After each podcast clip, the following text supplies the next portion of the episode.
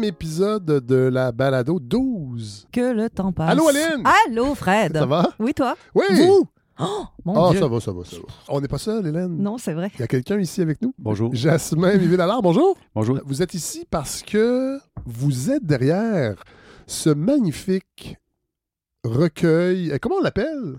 Bonne question. Pas- C'est pas un roman graphique, mais non, est en j'avais du mal à trouver quand Ouais. il fallait le définir. Chansons par toutes sortes de monde. Euh, un collectif qui a illustré Voilà. les chansons de Plume la Traverse. On va parler évidemment de ce livre-là parce que ça fait pas très longtemps qu'il est sorti, mais aussi de votre démarche euh, chez Moult Éditions. Et on va, après ça, on va parler de théâtre aussi aujourd'hui. Oh là là, culture, culture, culture. Ouais, une- un, un- Génial. un- un autre partenariat. La- en fait, la communauté des auditeurs s'élargit. Et là, on va parler avec des gens du théâtre de la Licorne, Philippe Lambert, entre autres, et Maxime Denomé. Et on va aussi avoir une discussion sur le journalisme indépendant que j'ai organisé un peu à la dernière minute la semaine passée. Et là, Hélène, Mais on se- oui. évidemment, on se parle pas Non, jamais. Euh, d'avance pour les sujets parce que j'aime bien cette idée de carte blanche. Et finalement, ça va, paraît-il, vous allez vous inscrire dans la discussion qu'on va entendre tantôt. Bah oui. Il faut dire que je travaille dans les médias et Papa Noël, il n'a pas eu que des beaux cadeaux pour nous cette année. hein, vous le savez, Ouais. évidemment. Le grand jeu du temps des fêtes 2023, c'est pas y aura-t-il de la neige à Noël, mais y aura-t-il encore des employés en poste dans Voilà. les médias après Noël?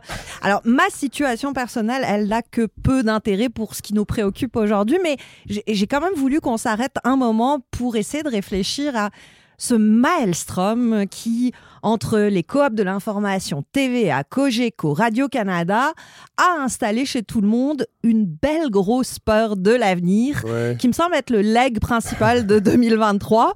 Depuis mars 2020, on est quand même collectivement sur une très belle séquence Oui. hein, euh, collective qui nous laisse présager que 2024 sera probablement pire, mais pas de divulgateur. Non, non, Hein, non. on attend la On sait pas, surprise. Peut-être peut-être qu'il va y avoir des belles choses Ah, on se le souhaite, on Oui. se le souhaite. Euh, crise des médias, donc crise de l'information aussi, crise de la culture, tout ça se mélange un peu en cette fin d'année, puis on va essayer de démêler ensemble, mais surtout on va essayer de voir que la lumière, la proverbiale lumière au bout du tunnel, elle se fera peut-être en français, s'il vous plaît. Hmm. Ah, on va voir ça.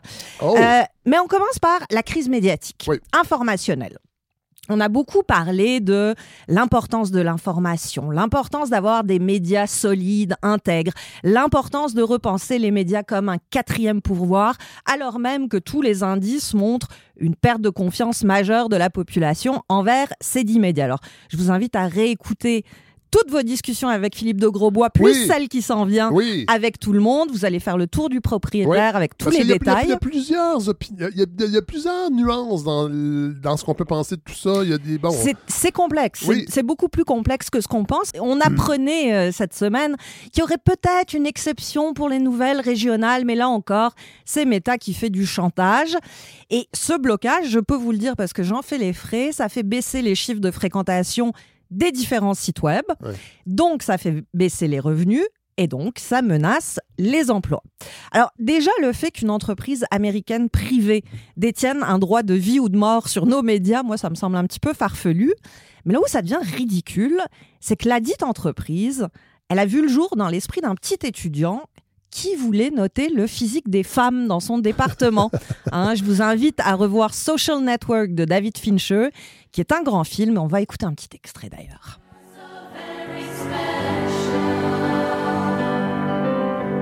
I need to do something substantial in order to get the attention of the clubs. Why? Because they're exclusive and fun, and they lead to a better life. People want to go on the internet and check out their friends, so why not build a website that offers that friends, pictures, profiles? I'm talking about taking the entire social experience of college and putting it online. Site got 2,200 hits within two hours. Thousand, 22,000. This idea is potentially worth millions of dollars. Ouais, effectivement, elle a valu des millions de dollars, cette idée, mais ça reste quand même un- quelque chose qui a été pensé pour Ouais. recréer l'exp- l'expérience des fraternités, hein, Ouais. grosso modo, Ouais. ce qui est quand même assez terrible quand on voit les résultats aujourd'hui. Bon, ce qui me chicote le plus là-dedans, c'est qu'encore une fois, on attend la crise, c'est-à-dire le moment de non-retour pour s'en préoccuper. Puis j'ai envie de vous dire que cette surpuissance de méta, c'est comme l'économie en général, fallait s'en préoccuper avant. Hein, maintenant, le piège est refermé. Il est probablement trop tard pour essayer de régler les choses. Et tout ça, évidemment, on se dit que avoir une vision à long terme, c'est ça qu'on aurait aimé et qui nous aurait peut-être sorti de l'embarras. Mais on est dans ce jeu politique où l'électoralisme remplace le bien commun et ça devient un défi irréalisable. Alors, je veux pas être plate, mais la crise médiatique, c'est pas une découverte de 2023. Hein, ça court, ça gronde depuis longtemps et aujourd'hui, on paye les pots cassés d'une politique attentiste qui n'aura fait gagner personne sauf quelques multimilliardaires. Bon, j'ai déjà hâte quand on va découvrir avec plein de guillemets dans 2-3 ans que l'intelligence artificielle c'est une menace pour le monde du travail et qu'on se mettra la main sur le cœur en jurant que personne n'aurait pu prévoir, que tout s'est accéléré, que vite, vite, vite des mécanismes doivent être mis en place. Et là, je ne résiste pas à vous faire entendre un petit montage qui a été fait par l'INA, l'Institut national de l'audiovisuel. Alors, vous allez d'abord entendre Emmanuel Macron en 2022 et son mythique Qui aurait pu prévoir la crise climatique? suivi de l'agronome René Dumont en 1989 et du volcanologue Arun Taziev en 79. Qui aurait pu prédire la vague d'inflation ainsi déclenchée ou la crise climatique aux effets spectaculaires encore cet été dans notre pays Voici maintenant que le réchauffement global de la planète est commencé. Il pourrait y avoir un effet de serre général, réchauffement de 2 ou 3 degrés de, de la température de l'atmosphère, serait d'où fusion, Oui. fusion d'une énorme quantité de glace polaire, aussi bien au sud qu'au nord, Oui. et de glace de montagne. Et risque de réchauffement. Ré- Donc, à cause du réchauffement, 2-3 degrés de moyenne suffisent. 79. C'est fou, hein? Hein, mais qui aurait pu prévoir? Ouais, ouais, Qui ouais, ouais. Ouais, au-delà de ces crises qu'on a laissées arriver en faisant semblant de ne pas voir ce qui se tramait, euh, les bouleversements de cette fin d'année viennent aussi titiller la culture, notre culture. En tout cas, c'est ce qu'on nous dit. hein. La culture québécoise va s'effriter, elle est déjà en capilotade. Comment on va faire pour savoir qui En on est? capilotade? Oui. Wow. Ouais, hein, on a de la Bravo. culture. Ouais, bravo. ouais, ouais. Wow. Comment on va faire pour savoir qui on est, nous, ici, si on n'a plus nos quiz, nos variétés pour se, définir hein? Ce qui est frappant, au-delà même de la véracité tout ça, on en a déjà parlé, c'est contrairement à la crise des médias pour lequel on refuse un petit peu de nous dire qui est coupable, Oui. cette crise de la culture, on lui a trouvé un bouc émissaire et c'est les jeunes, les maudits jeunes Ouais. qui se gavent sur les plateformes de culture anglophone, hein, qui sur Spotify privilégient les autres plutôt que nous. En 2022, il y a eu moins de 10% de ce qui était écouté au Québec sur Spotify était le fait d'interprètes québécois. Et même là, certains d'entre eux osent chanter en anglais. Ah Coucou Charlotte Cardin. si on a une crise de la culture, Fred, c'est de la faute des jeunes. Parce qu'ils n'ont pas la curiosité, ils ne soutiennent pas leurs artistes, ils ne comprennent pas que leur culture, ils doivent la défendre. Alors, bon, il y a déjà ces relents patriotiques assez étranges. hein. En gros, si t'écoutes pas les cowboys fringants, t'es pas un patriote. Mais ce qui me fascine surtout, c'est qu'on se demande jamais qu'est-ce qu'elle fait, la culture, Ouais. elle pour attirer les jeunes vers elle. Parce que comment, en étant sain de corps et d'esprit, on peut blâmer une génération, celle des moins de 25 ans, de pas être passionné par la petite vie 20 ans après ou les deux frères sur Ou- Spotify? Ou un gars, une fille. Ou un gars, On a une fille. appris que, tiens, tiens, c'était tellement bon, les, les- les épisodes spéciaux, qu'on va avoir une nouvelle saison. Quelle joie. Et là, ça va être intergénérationnel. Fait qu'on va avoir encore des blagues de Ah, vous autres, les jeunes woke. Vous autres, les jeunes. Ça promet. Alors oui, on annonce hein, la bouche en cœur qu'on va donner des milliards pour redresser la barre, notamment de l'industrie de la musique, mais personne n'a l'air de se demander comment faire pour que les jeunes québécois s'intéressent à leur culture. Personne, en plus, ne semble remarquer que les jeunes en consomment de la musique, de la culture québécoise. C'est juste que c'est pas celle qui est mise de l'avant sur Ouais, les réseaux ça. les plus mainstream. Hein, si vous regardez juste un exemple, l'essor du hip-hop québécois ces dernières années, il est massif, il est réel, il est concret. Et pourtant, on est un des rares territoires au Québec, pour pas dire le seul, à ne pas avoir hors des réseaux communautaires une station de radio, par exemple, spécialisée en hip-hop. En gros, ce qu'on reproche aux jeunes, ben, c'est de pas s'intéresser à nos trucs de vieux. Mais leurs trucs de jeunes, eux, personne s'y intéresse non plus. hein. C'est un peu comme avec l'immigration. On dit aux immigrants, vous n'êtes pas au niveau, vous devez vous améliorer en français, en conditions économiques, parce que ce que vous voulez, pour pouvoir nous rejoindre. Mais personne se demande comment on fait pour bien les accueillir, ces immigrants, pour leur donner le goût, l'envie de nous rejoindre. En fait, c'est qu'on inverse les problèmes.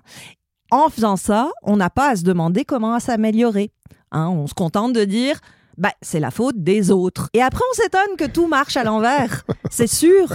Mais je vous disais au début, l'espoir est peut-être pas mort. Et la lumière va peut-être venir de ce rapport à la langue. Hein? En cette fin d'année, au milieu de toutes ces crises multiples et variées, c'est ce qui me frappe. Comment la langue française a l'air d'être devenue le socle de la révolte. Alors oui, ce, ce mouvement de défense de la langue, on le sait, il a quelque chose d'identitaire un peu laid. On sait aussi que le français ne va pas disparaître au Québec.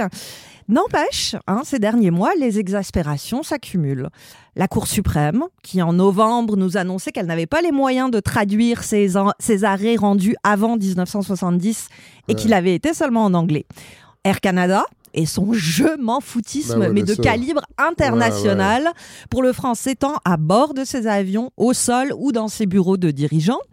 Mary Simon, qui peine à apprendre le français, a-t-on appris cette semaine? Oui, et, et- et ça, c'était drôle. Son expression préférée, c'est chou de Bruxelles. Chou de Bruxelles. Quelqu'un lui a dit c'est pas une expression. Non, c'est pas une c'est expression. un- c'est un légume.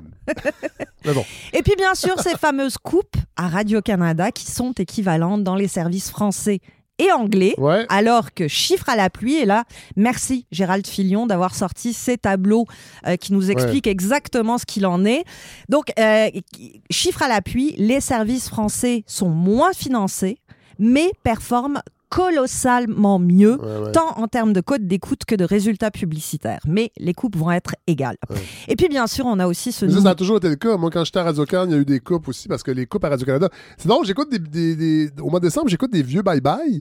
Puis dans les années 70, il y a des sketchs sur les coupures Ah, bon, bah, à. Radio-Canada. L'histoire est cyclique, Ben l'histoire est cyclique. Et ça fait longtemps que c'est dénoncé, ça. Le, le- Bah, il serait peut-être temps que. En tout cas, on sent que quelque chose bouillonne euh, sur ces questions-là et tout ça est porté par notre nouveau héros du moment, Marc-Antoine Decoy. Demi-défensif des Alouettes de Montréal, qui, après leur victoire en finale de la Coupe Grey, y est allé d'un retentissant et déjà culte. Gardez-la, votre anglais. C'est un rêve d'une vie, man. C'est fucking rêve d'une vie quand il y a une coupe Grey, man. Merci tout le monde, man. Ah, moi, je sais pas quoi dire. Merci à tout le monde. Tout le support. Ils ont jamais cru en nous. Ils ont jamais cru en nous, man. Tu regardes partout, c'est écrit en anglais. Tu mettais le guide de TSN, c'est écrit Toronto contre Winnipeg. Tu venais ici, puis parlait juste en anglais. Ils ont jamais cru en nous. Mais tu sais quoi, man? Gardez-la, votre anglais! Votre anglais. Puisque tout C'est l'envie- une, une anglais. Une hein. anglais. Une, une anglais, évidemment, c'est féminin. On rejette le féminin Encore? comme d'habitude. Colin!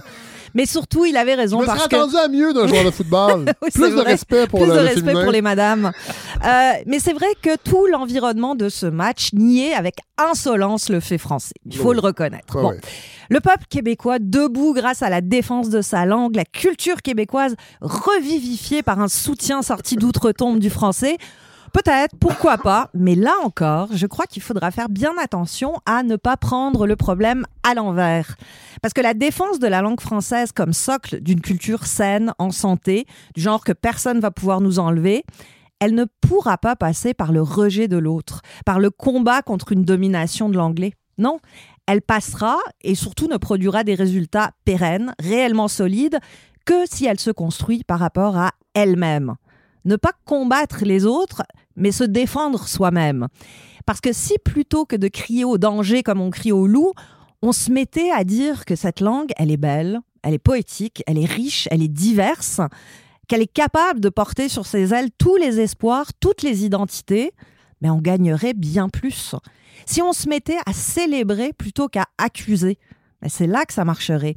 Évidemment, je sais que tout ça pourrait se faire au mieux via l'éducation, les profs, l'école, et je comprends que c'est pas le moment. N'empêche, Fred, je suis convaincue d'une chose. C'est pas quand on rejette le reste qu'on est plus fort, c'est en se célébrant qu'on devient fier de nous-mêmes, ce qui est le plus beau des remparts face à toutes les crises.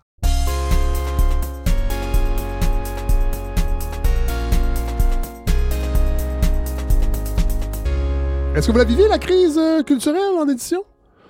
Depuis Euh, toujours? Ben, disons que nous, ça fait une vingtaine d'années qu'on fonctionne, mais on Ouais. est un- très en retrait du milieu. Donc, Ah ouais, on, a, hein? on a décidé volontairement de pas nécessairement entrer dans la logique là, qui, euh, on va dire, qui constitue le, le milieu de l'édition en général. C'est-à-dire une logique plus marchande? Oui, on peut le dire comme ça, c'est c'est la critique qu'on peut en faire. Euh, je dirais une ben, nous, on a, on a fait un choix qui, qui allait vers peut-être une non-professionnalisation, c'est-à-dire que ça ne veut pas dire qu'on ne veut pas que nos livres soient professionnels, Non, non, non. mais euh, on a refusé de, de prendre part au système des subventions. Euh, Ah, ça, c'est intéressant. Oui, wow. euh, faire Bon, entre Wow. autres, bon, les subventions au fonctionnement, celle du Salon du Livre, par exemple. Donc, c'est vraiment un choix qui, qui, a, qui a été fait dès le départ. D'une part, parce qu'on avait, je dirais, une, une- une politique éditoriale un peu euh, baveuse, comment dire, à remettre un peu en question les choses. Donc, je me voyais mal après ça de, de- de Mon me Dieu. pencher puis remplir des demandes de subventions pour euh, leur expliquer pourquoi je dois exister. C'est drôle, euh, vous dites ça, j'étais un peu dans cette même approche-là, c'est-à-dire que oui, ça serait c'est ça, puis je veux pas remettre en question les gens qui veulent aller chercher ces subventions-là pour leur financement. Moi, j'en ai pas besoin, je suis chanceux parce que j'ai des donateurs, des donatrices, et là, je tisse des partenariats, entre avec le milieu universitaire. J'en profite d'une certaine façon des subventions, mais j'ai une marge de manœuvre, je trouve, plus grande que de simplement aller chercher des subventions. Ça me donne une mobilité à plein de niveaux que j'aurais peut-être moins. Puis visiblement, chez Moult Édition, peut-être nous parler un peu de la création de cette maison-là, la remettre de- dans le contexte, l'époque. Ça fait donc ça fait Une vingtaine d'années, je dirais.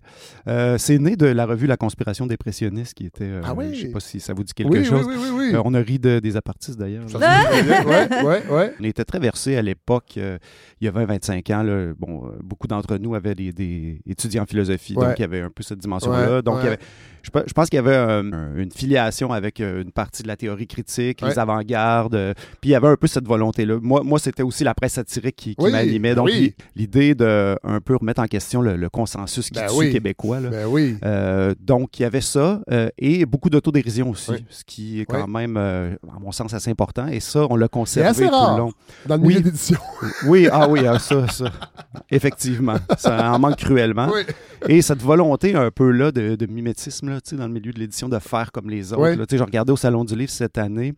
Nous, on n'y participe pas. Cette année, on l'a participé grâce à une initiative là, euh, d'une petite librairie indépendante, n'était- n'est-ce pas l'été, pardon, Oui. et euh, Neu Édition, qui ont réussi à convaincre le Salon du Livre de donner un espace zine. Oui, oui, j'ai vu ça passer. oui. Ben oui. Dans ce cadre-là, on s'est installé là, on est allé. Ouais. Mais j'ai vraiment l'idée de payer 15 000 pour un kiosque pour vendre des livres. 15 000 dollars? Ben, il y en a des moins chers. Ouais, ouais, mais, euh, wow. comme Caddy Media propose des tablettes, c'est plusieurs milliers de dollars pour avoir des livres sur une tablette. Ouais. Et puis je vois des, des- des jeunes éditeurs là, tu sais, qui ont commencé il y a moins de 5 ans. Puis on dirait que c'est la finalité de se retrouver au Salon du Livre. Je trouve ça un peu triste de Ouais, dire ouais. que l'idée de faire de l'édition, c'est de finir tabletté au Salon du Livre. Mm. Je sais pas. Sais, on rappelle que le Salon du Livre, quand tu regardes ça froidement, là, c'est comme aller à la librairie, mais payer un cover charge. Ouais, c'est un peu étrange Oui. comme. euh, ça- tu peux rencontrer les auteurs. Oui, mais bon. Les oui. autrices. Oui, c'est vrai, autres, c'est vrai, c'est vrai. Ouais.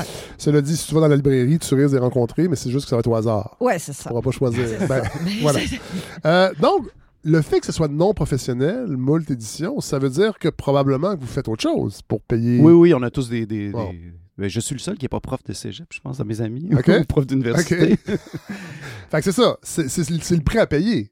C'est le prix à payer, mais je le vois un peu Peut-être comme. que c'est pas une bonne expression, le prêt à payer, parce qu'en même temps, j'imagine que ça vous donne une marge de manœuvre éditoriale que vous auriez pas si vous comptiez là-dessus pour en vivre. Ben, D'une part, c'est-à-dire que ben, quand on tombe dans une logique de, de- de- de subvention, à un certain moment, il faut publier. Donc, on a une talle d'auteurs, euh, de moins en moins de lecteurs. Ouais. Et euh, ces auteurs-là, tout- toutes les maisons d'édition se les arrachent. Ouais, fait qu'on est dans une espèce de logique aussi. Il y a une, il y a une augmentation des titres dans les, Ouais. les, 20-30 dernières années, une augmentation des maisons d'édition. On dirait qu'il n'y a plus cette volonté parfois chez, de faire des compromis. Ouais. Donc, les gens partent leur propre projet, ce qui est tout à fait honorable. là. Je veux dire, je peux oui. pas vraiment Non, dire... On gens, juge pas ces gens-là. Je fais pareil, non. Sauf qu'à un Mais certain fun moment... qu'il y ait un autre chemin Oui, voilà. possible. Fait que nous, on conserve, dans le fond, ce qui va nous distinguer, c'est vraiment, on conserve notre, notre ligne éditoriale qui est peut-être la seule, qui- Ouais. Comment dire, dans ce genre-là au Québec, c'est-à-dire euh, critique et satirique. là. Ouais. Euh, Ouais. Ça veut pas dire que tout est comme ça Non. nécessairement, mais il y a cette volonté-là et on travaille aussi de la forme et le fond, puis Oui. on travaille avec les auteurs, les Mhm. autrices. C'est pour ça que je veux qu'on parle de chansons pour toutes sortes de monde. Euh, C'est paru il y a quelques semaines. Oui, oui. Euh, Fin novembre. Bon, c'est un projet qui. euh, en fait, ça, ça fait quatre ans. Ça a pris quatre ans, en fait, à, à- à ce que ce projet-là voit le jour. Environ, oui. Euh, Il y a une vingtaine d'auteurs? 34. Tra- 34. Oui, 34. plus, euh, plus une quinzaine de personnes qui ont participé au photoroman, Oui. qui, étaient du, qui sont des gens du milieu plutôt Comment, de la comment on peut le décrire? Parce que moi, je suis un grand fan de Plume, évidemment, et je vous avoue, quand c'est sorti, que j'a- j'avais peur. Oui, je peux comprendre. Parce que, évidemment, le rapport qu'on peut avoir avec un artiste, auteur, compositeur, interprète, parce que là, on parle de chansons, surtout quelqu'un comme Plume, c'est un rapport qui est très intime. Puis, tu sais, il faut aller voir des spectacles de Plume pour comprendre la crowd qui aime Plume. C'est une, une sorte de meute. Et de, là, je me disais, bon, il va y avoir un, un- un- un livre sur ses chansons, que ça va... Et finalement, j'ai été agréablement surpris. Moi, ce que j'aime, bon, il y a plusieurs raisons pourquoi j'aime ce livre, mais c'est... J'écoute. Mais probablement, il y a- il y a- en fait, il y, a, il y a une facture éclatée. Parce que chaque chanson, des fois, c'est une page. Des fois, c'est très abstrait par rapport au texte. Des fois, c'est très, très, très collé sur le texte. Et j'ai l'impression aussi de, de, de vivre une immersion dans la BD underground québécoise d'aujourd'hui et un peu d'une autre époque. Oui. On- Je sens un mélange des, des générations dans les artistes qui ont travaillé là-dessus. Non, Allez-y, j'allais juste poser une question euh, pour les gens qui n'ont pas feuilleté euh, cet ouvrage. C'est donc une rencontre entre des BDistes et des chansons de plumes. C'est pas un ouvrage, mettons, biographique Non. pour raconter la vie Pas de plume. Ou, À euh, part euh, le, le texte euh, Ouais, en a- introduction. Il y a trois bio qui en sont pas, parce que c'est un peu ça aussi, Plume, c'est qu'on n'a pas vraiment de bio Non, Non. c'est ça. officiel, parce que c'est un personnage qui est mystérieux. Ces chansons le racontent. On est parti. Évidemment, le milieu de Moult est un milieu aussi qui va puiser dans l'underground. Oui, oui, c'est ça. si on veut, aujourd'hui, pour ce que ça veut, ce que, ce que Ouais. ça veut dire. Euh, et euh, à partir de Caro Caron, qui est euh, quand même une artiste visuelle qui est Ouais. vraiment liée dans, Ouais. au- dans le milieu underground depuis longtemps et très proche des, bon, des gens comme euh, Valium, par Oui, exemple, Henriette Valium. qui est- dont on voit la dernière euh, Ouais, mais ça, je, ça- contribution. bon, vous me devancez, mais Ah, euh, parlons, parlons de, de- d'Hen- d'Henriette Valium, parce que moi, j'ai- vu passer des hommages, et donc, des, parce que ça, ça a été une figure importante de la BD underground québécoise, Mhm. qui est décédée en 2021. Oui. Euh, et dans le fond, on retrouve son dernier travail. Oui, c'est ça. C'est fou, ça. Oui. Bon, Caro et moi, on a courtisé plein de gens. Puis, Ouais. bon, pour répondre à la première question, c'est juste d'aller chercher un peu des gens de notre milieu, puis voir est-ce que ça vous tenterait de prendre une chanson de plume puis de l'illustrer de Ouais. façon très libre. Ouais. Entre une et huit pages, euh, faites ce que vous voulez. Puis ça s'appelle Chanson par toutes sortes de monde parce qu'il y avait aussi cette Qui est dimension. un clin d'œil à un album de plumes qui Oui. s'appelle Chanson pour toutes sortes de monde. Oui, c'est ça. Et puis, en fait, vous parliez du côté un peu bigarré. euh, J'ai écrit baroque dans la description. Ouais, ouais, ouais. Au fond, euh, je voulais un peu reproduire euh, l'esprit d'un album de plumes. Tout à fait. Entre autres, peut-être le plus euh, bigarré, c'est celui de c'est All Dress de Ouais. 78-79, Ouais. où on trouve euh, du blues, euh, du. C'est un album d'homme, un des des- plus, la- plus importants un de plus Oui, c'est ça. connus, Ouais, ouais, peut-être. ouais. Mais il n'y a pas d'unité nécessairement dans le son. Alors que, par exemple, quand on tombe dans les, euh, les métamorphoses, là, on a quelque chose d'une certaine unité. Oui, tout à fait. Là, on a quelque chose qui part dans tous les sens. Et je pense que aussi à l'époque, il y avait une volonté de Plume de réenregistrer certaines chansons plus anciennes. Donc, peut-être même des, des- des enregistrements qui traînaient, je ne le sais pas pour ça. Mais euh, là, je me suis dit, ah, là, ça peut être assez intéressant de trouver ça. Et c'est quand même, faut quand même pas l'oublier, Plume la traverse, il l'a toujours dit lui-même, avant tout, c'est un artiste visuel. C'est vrai, c'est comme ça qu'il a, a- débuté. Il a toujours dit que ses chansons, c'était des tableaux. Et aujourd'hui, c'est son activité principale. Il fait encore des shows parce qu'il se fait un petit peu talonner, je pense, par ses hein? fans et par son entourage. Mais c'est un peintre aujourd'hui. Est-ce que vous lui avez demandé s'il voulait participer? Oui. euh, Ben, pour, pour répondre, puis je vous, je vous réponds Ouais. tout de suite après, comment dire, l'idée à la base de ça, c'était. Ça, ça partait justement de, de- du fait que Plume était dessinateur de chansons. Oui, Hein, oui, voilà. souvent oui, ça. oui. C'est pas une job, c'est une profession. C'est ça. Et puis, à partir de ça, il y a- je pense qu'il a, euh, comment dire, euh, continué cette volonté-là de, de- de- de- faire des scènes Ouais. à- à- avec la, la- la musique, les mots, etc. Et puis, c'est devenu, selon moi, pro- probablement notre plus grand auteur-compositeur Ah, vraiment, Québec. oui, oui, oui.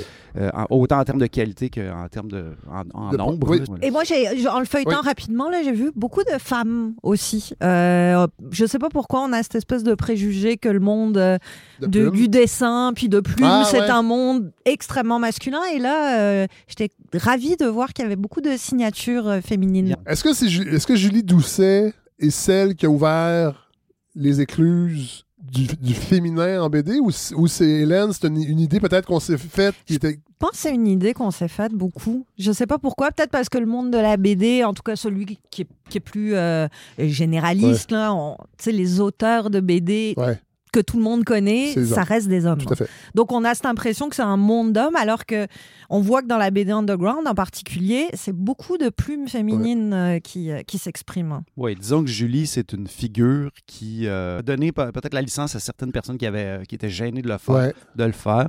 Drôle parce que c'est une personne elle-même très gênée. Tout à fait, ben oui. Quand on voit ses, ses, euh, ses œuvres, il y a un contraste là. Ouais. Donc c'est- plutôt intéressant. Ouais. Euh, je veux qu'on élargisse la discussion par rapport à ce que vous faites, parce que moi, je vous connaissais sans vous connaître, et là, j'ai ressorti ça. Donc, La Bombe, journal satirique, paru en 1909 à Montréal, réédité en 2009, je pense. Oui, 2010. 100 Bon. ans plus tard. Et en, en feuilletant ça, je me suis dit, OK, il y avait des grands gueules, il y avait des baveux depuis toujours dans le, le monde de l'édition. Comment, comment c'est arrivé? Parce que c'est pas le seul que vous avez réédité. Non. Cette, cette, cette veine-là de d'écrit un peu iconoclaste du début du 20e siècle. ça, Ben, au fond, euh, au début de, de la création de, de Moult et de la conspiration dépressionniste, Ouais. on était. euh, Il y, a- il y a un livre que j'avais lu, moi, qui m'avait bien marqué, c'est Grill Marcus euh, Lipstick Traces pour une histoire secrète du 20e siècle. Et dans le fond, l'idée générale du livre est assez simple c'est de dire qu'il y a, au travers de l'histoire, euh, on va dire euh, toujours une résurgence ou euh, l'apparition de, mon- de modèles de contestation qui prennent différentes formes. Donc, on peut très bien dire que la, la révolte est morte, mais elle fait juste renaître d'une autre manière, d'une génération à l'autre, etc. Et lui faisait le lien entre des sociétés euh, monastiques du Moyen Âge euh, avec Dada et puis euh, Ouais. la, la- la naissance du punk en Angleterre. Ouais. Et à partir de ce moment-là, il y a- je parlais du consensus québécois qui est un peu lourd parfois. Oui. Et il y a aussi cette idée-là qu'il n'y aurait rien avant la Révolution tranquille. Tout à fait. Et, En fait, il y a une grande noirceur. Il y a une grande noirceur, effectivement. Un gros, un gros trou noir. C'est un peu le mythe fondateur des baby boomers. Je veux pas jeter la pierre, c'est pas ça l'idée, mais il y a quelque chose de cet ordre-là et je me suis dit ça pourrait être intéressant de se trouver des figures, non pas pour en faire une filiation et créer nécessairement euh, un, nouveau socle, ça Ouais. serait un peu euh, exagéré, mais essayer de voir en quoi, entre, disons, 1900 1960, il n'y a pas d'autres figures Ouais. qui peuvent Ben, être Jean- tout aussi. euh, Jean-Charles Harvey. Il y en a plein. Et non, il y en a quand on Mais se lui, met lui, lui, c'est souvent celui qui revient. C'est comme la Oui. figure contestataire. Bon, mais il y en a eu d'autres. Il y en a eu plein d'autres. Et puis, bon, euh, euh, Sandria euh, là, qui euh, a trouvé la bombe, euh, qui, était cherche- qui faisait à l'époque sa thèse là, sur la musique euh, populaire avant 1930, Ouais. est tombée là-dessus, puis parce qu'il y a des partitions Ouais. euh, de musique. Fait qu'on s'est mis à discuter de ça, puis on s'est dit, ben, il faudrait avoir une, se faire une petite collection qui mettrait un peu de l'avant Mhm. ces, Ben oui. euh, ces œuvres qui se trouvent quand même à gauche et à droite quand on se met à fouiller. Ouais. Moi, je fouille beaucoup dans des catalogues de vente. Ah et ouais. dans les catalogues de vente, on trouve des curiosas, tu sais, Ah, des, wow, des ouais, petites ouais, choses ouais, ouais, ouais. comme ça qui ont circulé. Donc, la bombe était la première. On trouvait intéressant, premièrement, parce que ça faisait euh, 100 ans, en Oui. 2009, Ouais. de- 2009, oui. Et on trouvait que c'était quelque chose d'inaugural, puisque c'était une, euh, une revue Oui. qui était un peu aussi, on va dire, la mauvaise conscience du, euh, de la presse à l'époque. Oui. Puis le devoir naissait, là, ils en, ils font- en font mention Ouais, quelque ouais, part. Donc, je trouvais ça intéressant. Il- il- tout le long des, des six numéros, il rit de la presse. Ouais. là. la presse et leurs 100 000 lecteurs, etc. Donc, je trouvais... Il y a des parodies de pubs Oui, il y a qu'on retrouvait c'est dans les journaux exactement. d'époque. C'est fou. C'est vraiment, Ah, c'est vraiment génial. C'est fascinant. Euh, Il y a aussi euh, Raymond Goulet.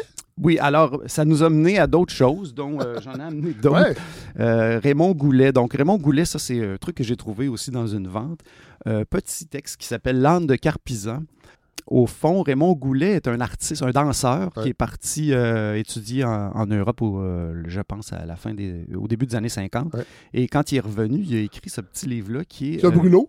c'est un brûlot anticlérical très humoristique. Euh, dans lequel le personnage principal est un évêque qui devient évêquesse.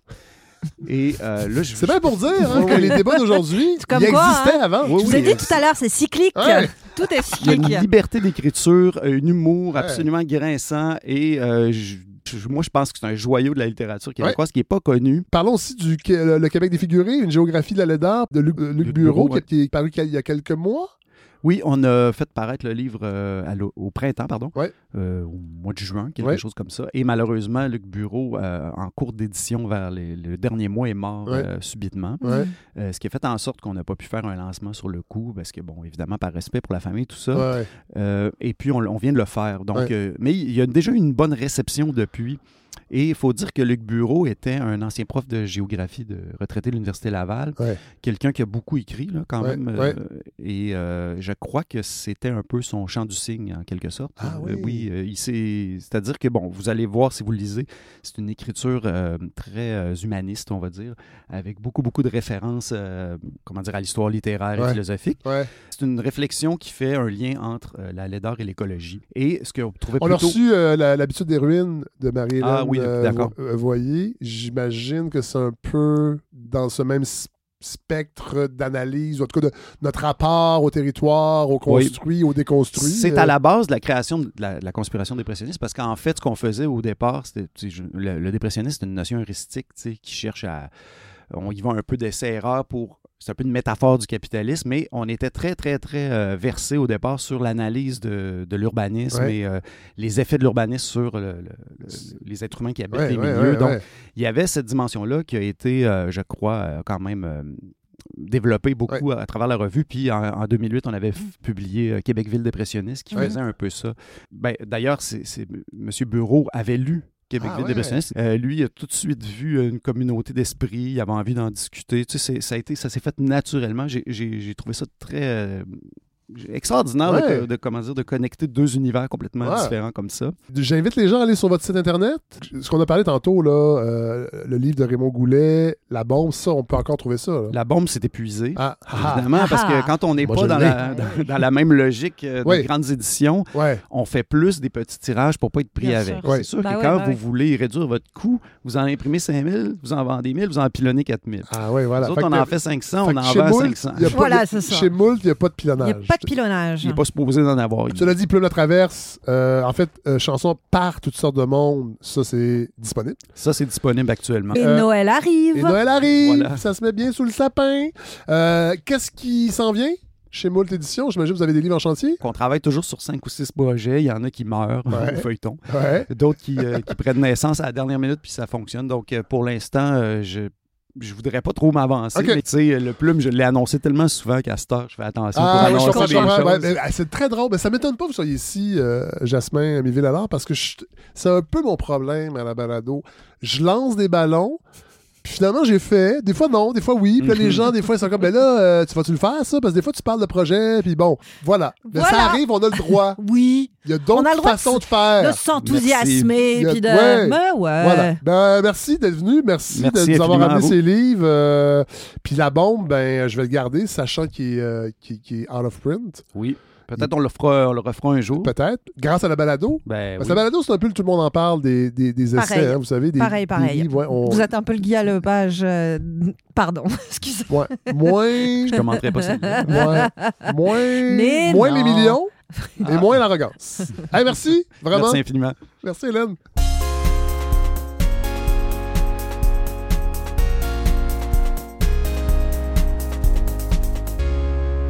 Alors, on va faire quelque chose qu'on fait pas souvent. En fait, on l'a fait la dernière fois l'an dernier. On va parler de théâtre. Philippe Lambert, bonjour. Salut. Maxime Denomé. Bonjour. Philippe, on se connaît euh, un peu. On sait qu'on se croise de temps en temps. Je sais que vous êtes auditeur et, Oui. je crois, donateur de balado.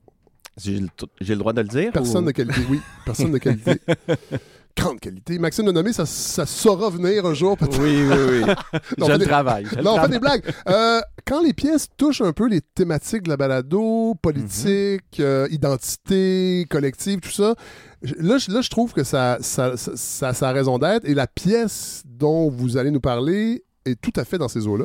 Ulster American. Voilà, c'est une, création euh, qui a eu lieu. C'est pas la première fois que vous la montez, là. Non, on l'a fait euh, en temps de pandémie, là, Ouais. dans la petite fenêtre qu'il y a eu. Là. Euh, on est habitué justement à la licorne. C'est une des particularités de pouvoir jouer longtemps les spectacles. Puis on travaille à ce qu'on puisse les jouer longtemps.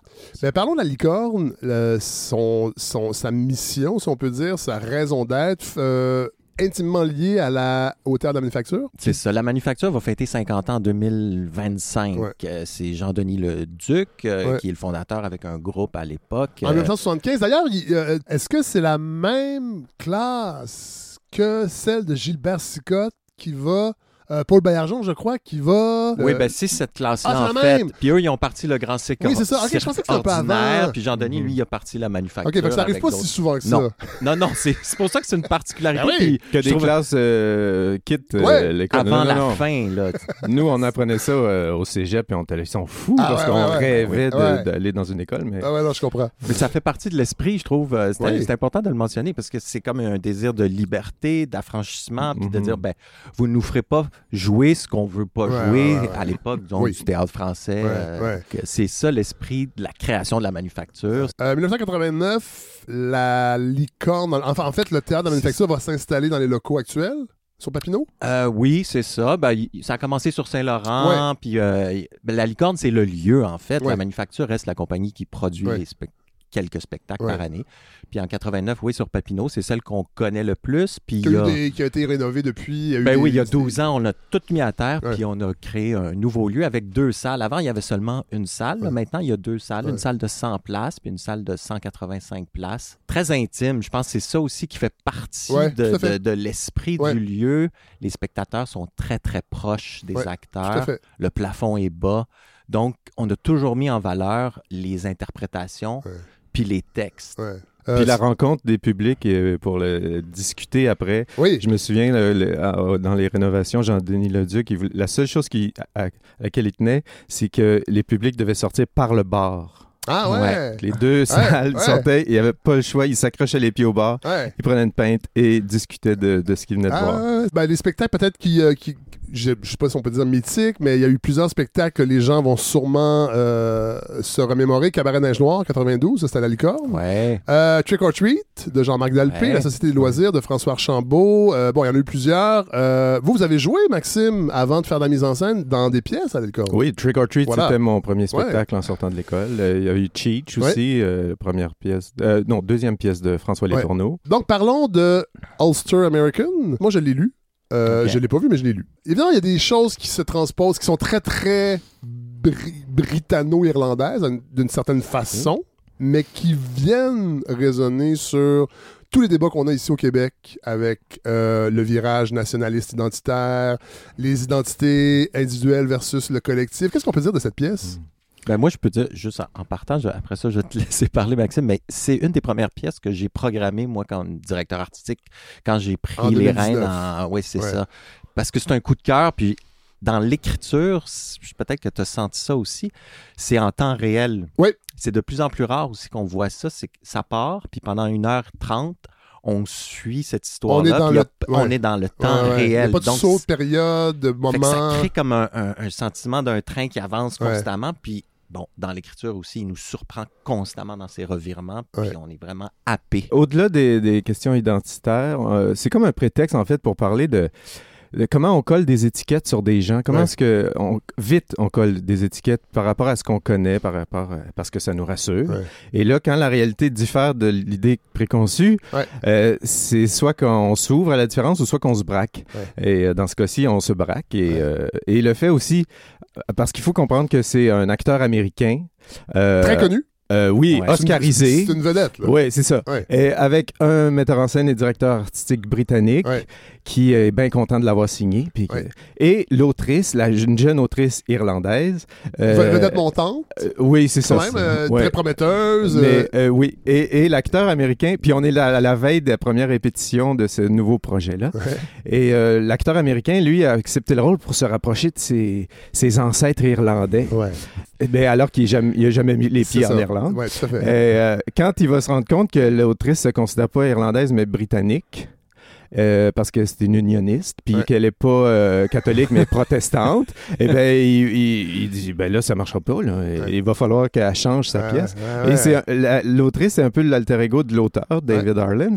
Et le fait qu'il en ait créé un personnage féminin, ben on ouvre aussi aux injustices de genre. Puis là, on se rend compte, c'est- vraiment le festival de la m'explication. Ouais, ouais. Alors pour moi, ça est, Ouais. est encore plus fort que les questions Oui, d'identité. cela dit, cela dit, je trouve que c'est intéressant avec bon, tout le débat. D'ailleurs, la pièce s'ouvre avec ça, euh, le fameux mot qu'on doit Oui, dire ou ouais, non. mot, hein, Euh, Mais c'est aussi notre idée de notre propre identité collective qui, des fois, peut nous tromper. En tout cas, moi, j'ai fait cette lecture-là, et par rapport ici à l'esclavage, euh, combien de euh, francophones disent non, nous, euh, on- ça ne nous concerne pas ces débats-là, on n'en a Mhm. pas eu ici, alors que c'est plus ou moins vrai.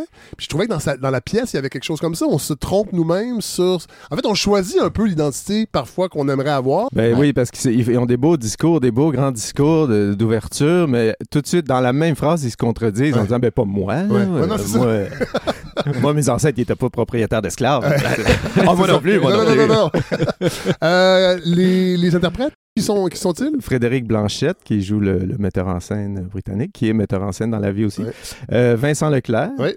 euh, qui joue Jay Conaway. Ouais. euh, et Lorraine Hartley, qui joue la jeune autrice irlandaise. Et euh, Maxime, c'est pas votre première mise en scène? Non, non, non. Ça fait, je pense que c'est la cinquième à, la manufacture. Qu'est-ce que qu'est-ce qui vous interpelle? Entre- vous êtes comédien aussi, mais entre les deux, qu'est-ce que la mise en scène vous vi- vient nourrir dans votre travail d'artiste? Euh, ben, j'aime beaucoup, j'aime vraiment de plus en plus ça. Puis j'enseigne aussi euh, dans les écoles de théâtre. Ben, comme j'ai une formation d'acteur, ben, je, je monte les shows en me concentrant sur la direction d'acteur. Ouais. tu sais. Parce que c'est pas le cas de tous les metteurs en scène. Non, c'est ça. Cette formation, Mais, euh, c'est une richesse. Là. Oui, puis à chaque fois que je fais une mise en scène, je me rappelle Jean-Marc Dalpé qui avait dit J'espère que le metteur en scène ne viendra pas fucker à patente. Alors, je, je me concentre toujours sur bien lire le texte. Et de pas y ajouter ce que moi, tu sais, c'est pas mon Ah, ouais, show à ouais, moi. ouais. Moi, je suis au service de l'auteur. Puis je pense que vraiment, euh, c'est ça que j'essaie d'inculquer à tout le monde autour de moi, c'est qu'on doit tous travailler pour l'auteur. Puis tout le monde va être gagnant à, à la fin. c'est- comme un travail d'humilité, en fait. Bien lire, puis juste porter ça. Puis euh, je, je- c'est souvent, euh, quand je fais un- de la mise en scène, c'est comme une partition musicale pour moi. Ouais. C'est très musical. Ouais. C'est au niveau Ouais. du rythme. C'est là que va naître l'é- l'émotion. C'est en respectant le, le bon rythme. Je dirais que c'est beaucoup l'ADN aussi de la licorne, puis c'est pour ça que tu sais, Mhm. moi, quand j'ai pensé à Maxime pour faire la mise en scène, ben, c'est aussi de dire, ben, il porte l'esprit complètement, il comprend l'esprit du lieu. Historiquement, c'est ça. Les gens viennent à la licorne pour avoir, euh, se faire raconter une histoire, puis voir des, des acteurs, des actrices de près. Ouais. Ils viennent pas voir une mise en scène Non, non, non, ou euh, de l'esthétisme. là. Non, non, non. On nommera personne euh, aucun metteur en scène parce qu'il pourrait popper ici. Euh, voilà. Euh, euh, Ben, en fait, la licorne, c'est un théâtre parfait pour ceux qui pensent qu'ils n'aiment pas le théâtre. Mais oui, tout à Oui. fait. Je trouve qu'à la licorne, on retrouve je- Ben oui. une espèce de. Là, je ne veux pas jouer sur la pureté, mais il y, il y il y a quelque chose de. Oui, il y a quelque chose qui nous ramène à ce que ça doit être seulement le théâtre, qui est quand même assez simple. C'est des gens qui parlent à d'autres gens, qui racontent une histoire. C'est ça. Ouais. La simplicité du, du rapport Ouais. aussi, l'intimité du lieu, dont Oui, voilà. comme on parlait tantôt, ça fait partie. Ah, vraiment, vraiment. C'est c'est- simple sortir, il n'y a rien de guindé, c'est accessible aussi au niveau des prix, on essaie de, de Ouais. rester. Ouais. Puis euh, plus particulièrement avec Ulster American, ce qui est bien, c'est qu'il y a beaucoup d'autodérision parce que comme c'est dans le milieu théâtral, il y a des phrases qui se disent comme le- les gens de théâtre sont les ingénieurs de l'âme humaine, c'est les gardiens de, de notre espèce et de sa survie. Alors on rit même de nous, Ouais, tu sais, ouais. puis on se reconnaît. Ah, bon, en je- fait, on rit jaune. Ah, ben, je ça. C'est ça. Oui, puis tu sais, le- le- ce que je trouvais intéressant de, de venir partager cette pièce-là, c'est aussi c'est que ça fait partie de l'ADN de ce rapport-là avec euh, l'Écosse, l'Irlande, l'Angleterre. C'est il y a plusieurs années, euh, on a développé ce lien-là Ouais. avec des auteurs de là-bas, puis Jean-Denis Leduc ramenait les textes, puis il les faisait traduire par des auteurs québécois. Ouais. Donc, ça a créé comme un- une niche super intéressante, puis un, un écho dans, la, dans le public. Il faut quand même pas oublier une chose. Euh, je sais qu'on aime bien se décrire comme des latins, puis euh, oui, évidemment, la- par- de par la langue française, on a, euh, on a une, une affinité avec la culture de France, mais on est aussi de- des anciens sujets britanniques. Et il suffit d'aller à Londres une fois dans sa vie pour comprendre que, dans le fond, on est des Britanniques. Alors, que la licorne se consacre à cette dramaturgie-là, euh, ça, ça, ça résonne aussi dans ce qu'on est devenu en tant que Québécois. Oui, on est sur terre, une terre nord-américaine, mais l'influence britannique, la sensibilité britannique, on l'a. Oui, fait oui, partie de puis, euh, Beaucoup plus qu'on Ouais, pense, ouais. je crois. Oui, oui, puis l'humour noir, Oui. souvent, là, ce qui est très présent dans Ulster, Ouais, entre autres, mais dans beaucoup d'autres projets qu'on a présentés, mais ça aussi, ça fait partie du... Le plaisir de... Ce que Maxime, là, quand tu disais l'autodérision, Ouais. ça, c'est hyper important aussi dans Ouais. nos productions. Puis ça fait toujours en sorte qu'on peut aborder des sujets hyper euh, dramatiques, mais il y a toujours cet espace-là pour souffler, Ouais. pour rire, puis après ça, pouvoir replonger dans les enjeux. Euh, David Arlen, euh, l'auteur, c'est un Irlandais du Nord. Oui. Est-ce que ça se peut aussi que cette- ce- ces auteurs-là, en fait, parce qu'ici, avec les affinités qu'on a avec le, le mouvement euh, indépendantiste, oui, il y a l'Écosse, euh, mais aussi, je pense qu'on parle souvent de l'Irlande du Sud, mais l'Irlande, bon, puis il y a tout ça aussi dans la réflexion, ouais, c'est ça. Euh, J'ai l'impression que les, les textes, ou en tout cas la, la- la réalité de l'Irlande du Nord, elle, elle est, elle est pas aussi présente au Québec ou dans les textes que l'Irlande du Sud, l'Écosse. Euh, puis ça aussi, je, trouve, je trouvais ça intéressant à la lecture de la pièce. Ben, c'est ça aussi qui est intéressant dans la pièce, c'est qu'on on se fait une idée de l'Irlande, mais lui, il arrive puis il fait non, moi, je suis euh, britannique. Et là, on fait oh, attends un peu, ça, change nos perspectives. C'est comme si on se disait que tous les artistes sont nécessairement de gauche, Oui. alors que lui, il fait non, non, non, attends un peu, là. Alors que suffit d'aller sur un plateau télé entre deux prises pour se rendre compte que pas du tout. Ça dépend quel plateau Ben, tu ça. fréquentes. Ben, je dirais, j'en fr- j'en fréquente pas tant que ça, mais à chaque fois, je suis toujours étonné. Ah ouais, ok. Mais c'est le fun parce qu'il fait- il met ça dans sa pièce, Ouais. même le, le- le gauche-droite, Ouais, ouais, là, ouais, la- ouais. l'appartenance. Puis c'est ça, ça dans, les, dans la progression des enjeux dans Ouais. la pièce. Il rajoute ça à la fin. Tu penses qu'il a atteint le Après paroxysme. tout ce qui s'est passé, la Ouais. pire trahison, c'est qu'elle ait voté pour le Brexit. Euh, la pièce va en tournée. Ouais. Euh, c'est dé- en fait, au moment où on se parle, c'est déjà. Il y a eu des représentations à Lévis, euh, à Châteauguay, Saint-Jean-sur-Richelieu. Ça, là, c'est par- dimanche, Oui, voilà. le 17. Ouais, mais là, les gens, c'est que les gens l'écoutent. Ah oui, c'est vrai. Des fois, deux Parfait. semaines après que ce soit sorti, mais c'est pas grave. Il y a des gens qui l'écoutent le samedi. Euh, mais après Noël, à partir du 17 janvier, là, ça s'en va Saint-Jérôme, Rouen-Noranda, Rimouski, retour à l'arrondissement La Salle, Terre des Jardins. Ouais. Après ça, euh, février, Salaberry de Valleyfield. Retour à Montréal du 6 au 24 février. Trois semaines On va dans donner- la grande salle. On va faire un cliché. Ça se met très bien sous le sapin de Noël. Absolument. Après ça, Repentigny du 29 février au 2 mars et Laval 7 mars. Hey, messieurs, merci d'être venus euh, parler de théâtre euh, à la balado. J'espère que ça va donner le goût aux gens d'y aller. Moi, c'est sûr que j'ai très envie euh, de voir cette pièce, All-Star American. Merci. Hey, merci à toi. Merci.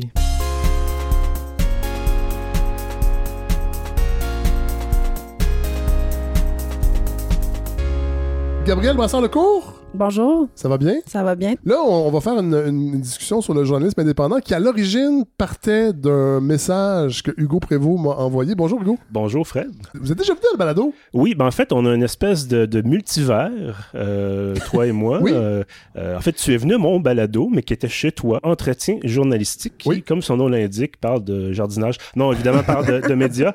Euh, donc, c'est bien content d'être là aujourd'hui, euh, de parler justement journalisme numérique. Il s'est passé beaucoup de choses depuis un an, Oui. euh, même cette semaine. Là, Et journalisme indépendant Journalisme aussi. indépendant Oui. surtout. Euh, donc c'est ça, j'ai bien hâte d'en parler en tant que, que personne qui ne gagne pas sa vie avec ça, mais qui aimerait bien un jour peut-être euh, y parvenir. Bonne chance. Ouais, voilà. Alors, Donc voilà, exactement, oui. Gabriel euh, Brassard, le cours, euh, avec votre optimisme légendaire. Vous êtes journaliste, cofondatrice de Ricochet et de Pivot, Ouais. ce média militant? Ah. C'est réglé, ça? Hey my God. Hey. Est-ce que c'est réglé? C'est pas réglé, mais on est en discussion avec l'Ombudsman de Radio-Canada. Ah ouais, hein? Quand même. Ouais, Est-ce qu'on se rappelle, ils vous ont, dans un article, Ouais. euh, vous ont- ils ont parlé de vous comme un média militant. exactement. Puis euh, on s'est vous- fait. euh, en fait, j'ai fait une plainte à l'Ombudsman pour ça, qui m'a renvoyé à. qui a dit qu'on allait envoyer ce- cette demande probablement au bureau de l'information de Radio-Canada, qui nous ont répondu une réponse vraiment condescendante. Ah ouais, hein? En nous sortant euh, les définitions du dictionnaire De ce que c'est être militant. Ah ouais. L'Ombudsman nous avait dit si cette réponse ne vous satisfait pas, vous pourrez revenir- vers moi. Donc, c'est ce qu'on a fait en démontant toute la réponse de l'info. Dépêchez-vous, parce que ça se peut que ça ferme, tout ça. Là. Ouais, ben c'est ça, je sais de bien. Je sais bien. Steve Prou, Allô, Fred? bonjour. Là, je présume qu'on a terminé le test de son. Oui, oui, On mais en même temps, euh, bon. fait le montage. Fait que, C'est bon. Vous êtes ici parce que vous êtes journaliste indépendant. Vous avez été journaliste Je indépendant. fus, je fus. Mais aujourd'hui, j'embauche, au- j'embauche des journalistes indépendants Ouais. à profusion. Qu'est-ce que vous faites dans la vie? Je suis Parce que la dernière fois qu'on on s'est- on s'est parlé, vous étiez venu nous présenter une série balado de la FTQ. de la FTQ. Je suis venu aussi avant, Oui. euh, il y a très très longtemps, pour Oui. parler de les écrans, le média que j'avais parti Oui. à l'époque. Qui a changé maintenant? Qui a changé, qui n'existe plus, qui est devenu la nouvelle place, en Voilà. fait. Oui. On va en parler tantôt. Oui. J'ai fondé euh, il y a 13 ans 37e Avenue, qui est une agence de, de contenu. Depuis 13 ans, on a embauché 100 quelques pigistes. Dont euh, je fus. euh, dont elle fut, dont elle fut, euh, qu'on n'a pas gardé. Mais bon. Ben, elle a de l'attitude. C'est correct. Elle a de l'attitude. Et vous avez été journaliste indépendant. Où je l'ai été au début, des, disons, avant l'arrivée des médias sociaux, Voilà. avant la transition numérique qu'on Voilà. a vécue Voilà. ces 20 dernières années. Ouais. Donc, j'ai, à l'époque, on écrivait encore des affaires qui s'étaient imprimées sur euh, le papier. Oui. Ouais. C'est ça, on Ouais. faisait ça. Cette époque-là. Et euh, Philippe de Grosbois, je me disais que ça allait être important de vous retrouver puisque Ben, vous c'est un êtes plaisir d'être ici. Vous êtes la, la vigile médiatique de la balado. Et là, c'est une discussion qui, qui- qui est un peu. Je Oui, tiens à dire aussi, Fred, je fais aussi partie de la revue à Babar, qui est justement un média indépendant. c'est vrai? Finalement, ça va pas si mal. Ben, moi, non, mais vous dites que je suis négative, mais moi, Non, je non, suis quand je même une éternelle optimiste parce que sinon, j'aurais pas parti de deux médias dans une conjoncture qui est toujours mauvaise. Tout à fait. Et là, cette discussion-là, c'est avec Hugo, donc, qu'on l'a initiée. Mais je veux quand même qu'on réfléchisse avec, en partant des questions, euh, Hugo, que vous m'avez envoyées. Entre autres, qu'est-ce qui justifie le, blo- le blocage sur Facebook? Pourquoi Rebel News et Beaverton et pas Pieuvre? Hugo Prévost, vous posez quand même une bonne question. Parlez-nous de, de cette, de cette création. Ben, je vais faire ça très, très bref. créature? Euh, créature, oui. Donc. Pieuvre, c'est un média généraliste euh, sur le web et qui a maintenant une dizaine de collaborateurs. On est pour l'instant encore largement tous bénévoles. On a un petit peu d'argent qui rentre avec la publicité. Surtout la publicité, il n'y a pas de dons, il n'y a, pas, ben, de... a- c'est ça, c'est compliqué, on essaie des choses, des fois ça marche pas. Patreon, quand j'ai décidé de suspendre, on faisait un retentissant 17 par mois. OK. Euh, Vous l'avez dont- suspendu pourquoi? Parce que ça faisait 17 par mois. Euh, en le suspendant, non, en vous fait, parce que je voulais, je voulais changer la formule. Euh, Patreon, rapidement, bon, ça c'est une formule mensuelle ou annuelle. Et je voulais passer en annuel en me disant je vais offrir plus de récompenses parce qu'on me disait, bon, euh, je paye 2 piastres par mois, je rien, euh, Ouais, ouais, ouais. j'aime pas ça. Bon. Donc, j'ai fait comme, bon, ben, ça marche pas, ça prend beaucoup de, de temps, d'énergie. Ah oui. Là, bon, je me dis, j'offre des. Les goodies, des-. Ben, c'est ça. Si j'offre. Ah, non, la- mais je sais, j'ai eu le même problème ici. si j'offre des, cossins, euh, Faut gérer que- ça, là. Faut gérer les cossins, il faut les commander, les expédier. Les là. Euh, Parce que c'est ça aussi l'affaire. Ouais. Tu sais, moi, je, je- je- j'ai créé des médias qui fonctionnent, mais à un prix genre où j'ai pas gagné ma vie pendant longtemps, où Mhm. tu sais, je le faisais en faisant d'autres choses. Mais tant que tu te consacres pas à temps plein, c'est dur de faire marcher ça. Mais en même temps, si tu fais ça à temps plein, mais tu gagnes pas ta vie. Pieuvre.ca. Votre, euh, je sais pas si on peut dire ça, votre mission journalistique. Comment s'organise ce qui Ben, rentre dans votre ce que j'ai envie, ce que j'ai toujours eu envie de faire, c'est de couvrir ce qui n'est pas nécessairement couvert ailleurs. Ouais. Euh, D'abord parce qu'on n'a pas les ressources de Radio-Canada, Non, la presse, le devoir, ça c'est évident, mais surtout parce qu'il y a tellement de choses qui se passent et qui sont pas euh, justement sont, sont, sont- font pas l'objet d'articles ou de reportages quoi que ce soit on essaie de toucher un peu à tout on essaie c'est selon bon évidemment mes, mes intérêts les ce que je perçois comme étant d'intérêt public aussi euh, selon ce qui intéresse mes collaborateurs également Euh, bon donc quand j'ai l'occasion par exemple je finance du reportage à l'étranger comme j'ai pas d'obligation de rendement euh, ou de performance Ouais, ouais. ben là, je me dis, pour l'instant, je peux faire un peu ce que je veux. Et si un reportage prend des semaines, ben ça prendra des Ouais, semaines, ouais. puis on le publiera quand ça sera fait. Steve Roux? Ça me fait un peu penser quand j'ai commencé euh, au début d'Urbania. Quand Oui. on a commencé le magazine Urbania, moi j'ai été le premier rédacteur en chef de ça. C'était des médias passion comme ça. Il y en a beaucoup Hmm. des médias. Donc tantôt tu disais euh, les médias indépendants ça va bien. Ce sont beaucoup Non, des médias passion comme ça. blague. Tu sais, ben oui. Mais ça existe. Puis tu sais, c'est vrai que ça colore un peu la- le genre de reportage qu'on peut faire. Il faut qu'on fasse des choses qui intéressent nos journalistes, des choses qu'on ne va pas nous demander dans les médias payants, alimentaires. Ben nous, euh, c'est un, c'est un peu ça l'idée de Ricochet puis de Pivot, c'était d'un peu de se démarquer parce qu'il y avait déjà beaucoup de médias indépendants bénévoles. Oui. Puis euh, moi, comme j'étais déjà pigiste, je me disais ben non, il faut il faut essayer de payer les gens là parce qu'à un moment donné, ça on peut pas payer notre loyer avec des tickets de show en étant remercié pour Non. notre article. là, Non, tu sais. non, Puis ça, ça existait beaucoup. Oui. Ça tend à changer, mais ça On reste salue encore les gens un qui ont travaillé au Off-Post. là. Ouais, off-post, Ouais.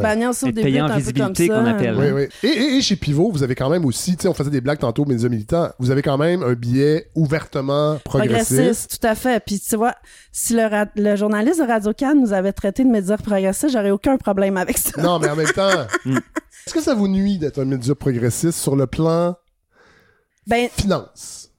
non, moi je dirais pas ça. Ben surtout que nous, on a choisi d'être. euh, Ricochet, on était un, un organisme à but non lucratif. Euh, Pivot, on est euh, une, co- une coopérative de travail, de Oui. solidarité. Et on avait changé notre nom juridique parce qu'on voulait les crédits d'impôt, qui Oui. sont des. Puis ça, fallait être une entreprise à profit. Ah ouais. Donc, en Ah étant un. OBNL, ça fonctionnait pas, mais en étant une coop, ça fonctionne parce qu'on peut faire des profits, mais ils sont réinvestis Ouais. dans les travailleurs. On voulait rester dans l'économie sociale. Ça, ça vient aussi avec un mode de gouvernance euh, Qui est différent, qui est un peu plus- euh, horizontal, même si, bon, il y a quand même un peu des rôles euh, hiérarchiques, là, même si on veut pas euh, trop... euh, c'est ça. Mais ça, nous a- ça nous permet d'aller chercher toute une frange. C'est sûr que pour avoir des prêts, mettons, c'est plus compliqué, mais Ouais. on a accès à tous les trucs de l'économie sociale. Ouais. Puis, tu sais, moi, quand j'ai fondé Ricochet en 2014, je, je trouvais déjà qu'il fallait... Moi, j'ai toujours euh, défendu le fait que je pense que les médias ne doivent pas être des propriétés privées euh, parce que ça vient avec tout- plein d'autres euh, obligations et on a vu par exemple dans le cas de métro à quel point euh, tu sais Ouais. si euh, quelqu'un empoche les dividendes par exemple Et je suis fasciné, Gabriel, à chaque fois qu'on parle de métro, on dit toujours, on, on fait, tu sais, récemment avec les coupures à Radio-Canada, à Québécois, à Montréal, et on parle jamais du 2,5 millions de, de dividendes que le propriétaire s'est donné juste Ben, quelques- C'est parce On que c'était aussi avant la- la- la- la- le truc. Pas- pas C'était beaucoup. ouais, c'est triste idée, parce que tu sais ça c'était pas de la faute des journalistes puis Non, ça fait ça. quand même qu'une source précieuse d'infos locales Mhm. disparaît et que Ouais. là il y en a plus d'infos locales vraiment là tu sais c'est Ouais. vraiment avait un euh, groupe d'entrepreneurs amateurs qui ont pris Métro. Ben, il y a ça aussi. Oui, il y a Quand ça aussi, Métro a été racheté à Transcontinental, Oui, tout le monde ben- disait ça va pas Ah hein? Mais moi, Ben je oui. trouve que déjà la vente au départ des, des, des hebdos de Transcon, ça a été un peu le début de la fin. Ben oui, ben absolument. Moi, j'ai commencé ma carrière à Transcon, puis tu sais, c'était vraiment super. Là. On était vraiment des journalistes. Là. Moi, j'ai été un an à Bordeaux-Cartierville. là. Tu sais, c'était super parce que c'était vraiment tous les des- journaux de, Le- de quartier, exact. et même qui dépassaient Montréal. Il y en avait dans le rassemblé sous, sous Transcontinental, C'est ça. TC Ouais. ces médias à l'époque. Ouais. Puis, euh, Mais je trouve que c'est intéressant parce qu'on est, on est passé tantôt de dire les médias indépendants, on, on le fait plutôt par passion, par l'amour d'un sujet ou l'amour du journalisme en général. Puis effectivement, quand on est dans un média qui est privé, ben ça se peut que ça soit l'amour de d'autres choses qui finissent par, euh, par Oui. euh, l'emporter, là, c'est-à-dire Oui, l'amour de l'argent. Puis que là, éventuellement, ben si on a toutes sortes de cures minceurs qui sont, qui sont imposées, ben éventuellement, là, c'est la mission même qui commence à être mise Ouais, en question. Puis là, ça, ça devient euh, plus C'est ça. faible. Puis, nous, à Pivot, ben, on fonctionne, on a des abonnements. Tu idéalement, là, on, on ne vivrait que de nos abonnés, mais tu sais, Ouais. on n'a pas le marché pour ça au Québec. Là. Tu sais, moi, j'ai toujours rêvé qu'on soit genre le Mediapart du Québec, mais bon, tu sais, Ouais, ouais, j'ai pas la mise de fond d'un Edoui Plenel puis d'un, tu sais, là, Non. Non. Mais euh, Ou donc, 60 on- millions de. Oui, c'est ça, de, du public monde. potentiel. euh, ouais, Ouais. c'est ça. Donc, euh, on est un mix de- d'abonnements, de, subventions. Je suis une pro des demandes de subventions, puis je suis allée chercher tout ce que je Ah ouais? pouvais euh, ever. Le problème des le- subventions, par exemple, c'est que c'est jamais, c'est rarement en fonctionnement. C'est toujours Ouais. pour un projet précis, une série de balados, une série de vidéos. Non, non, non.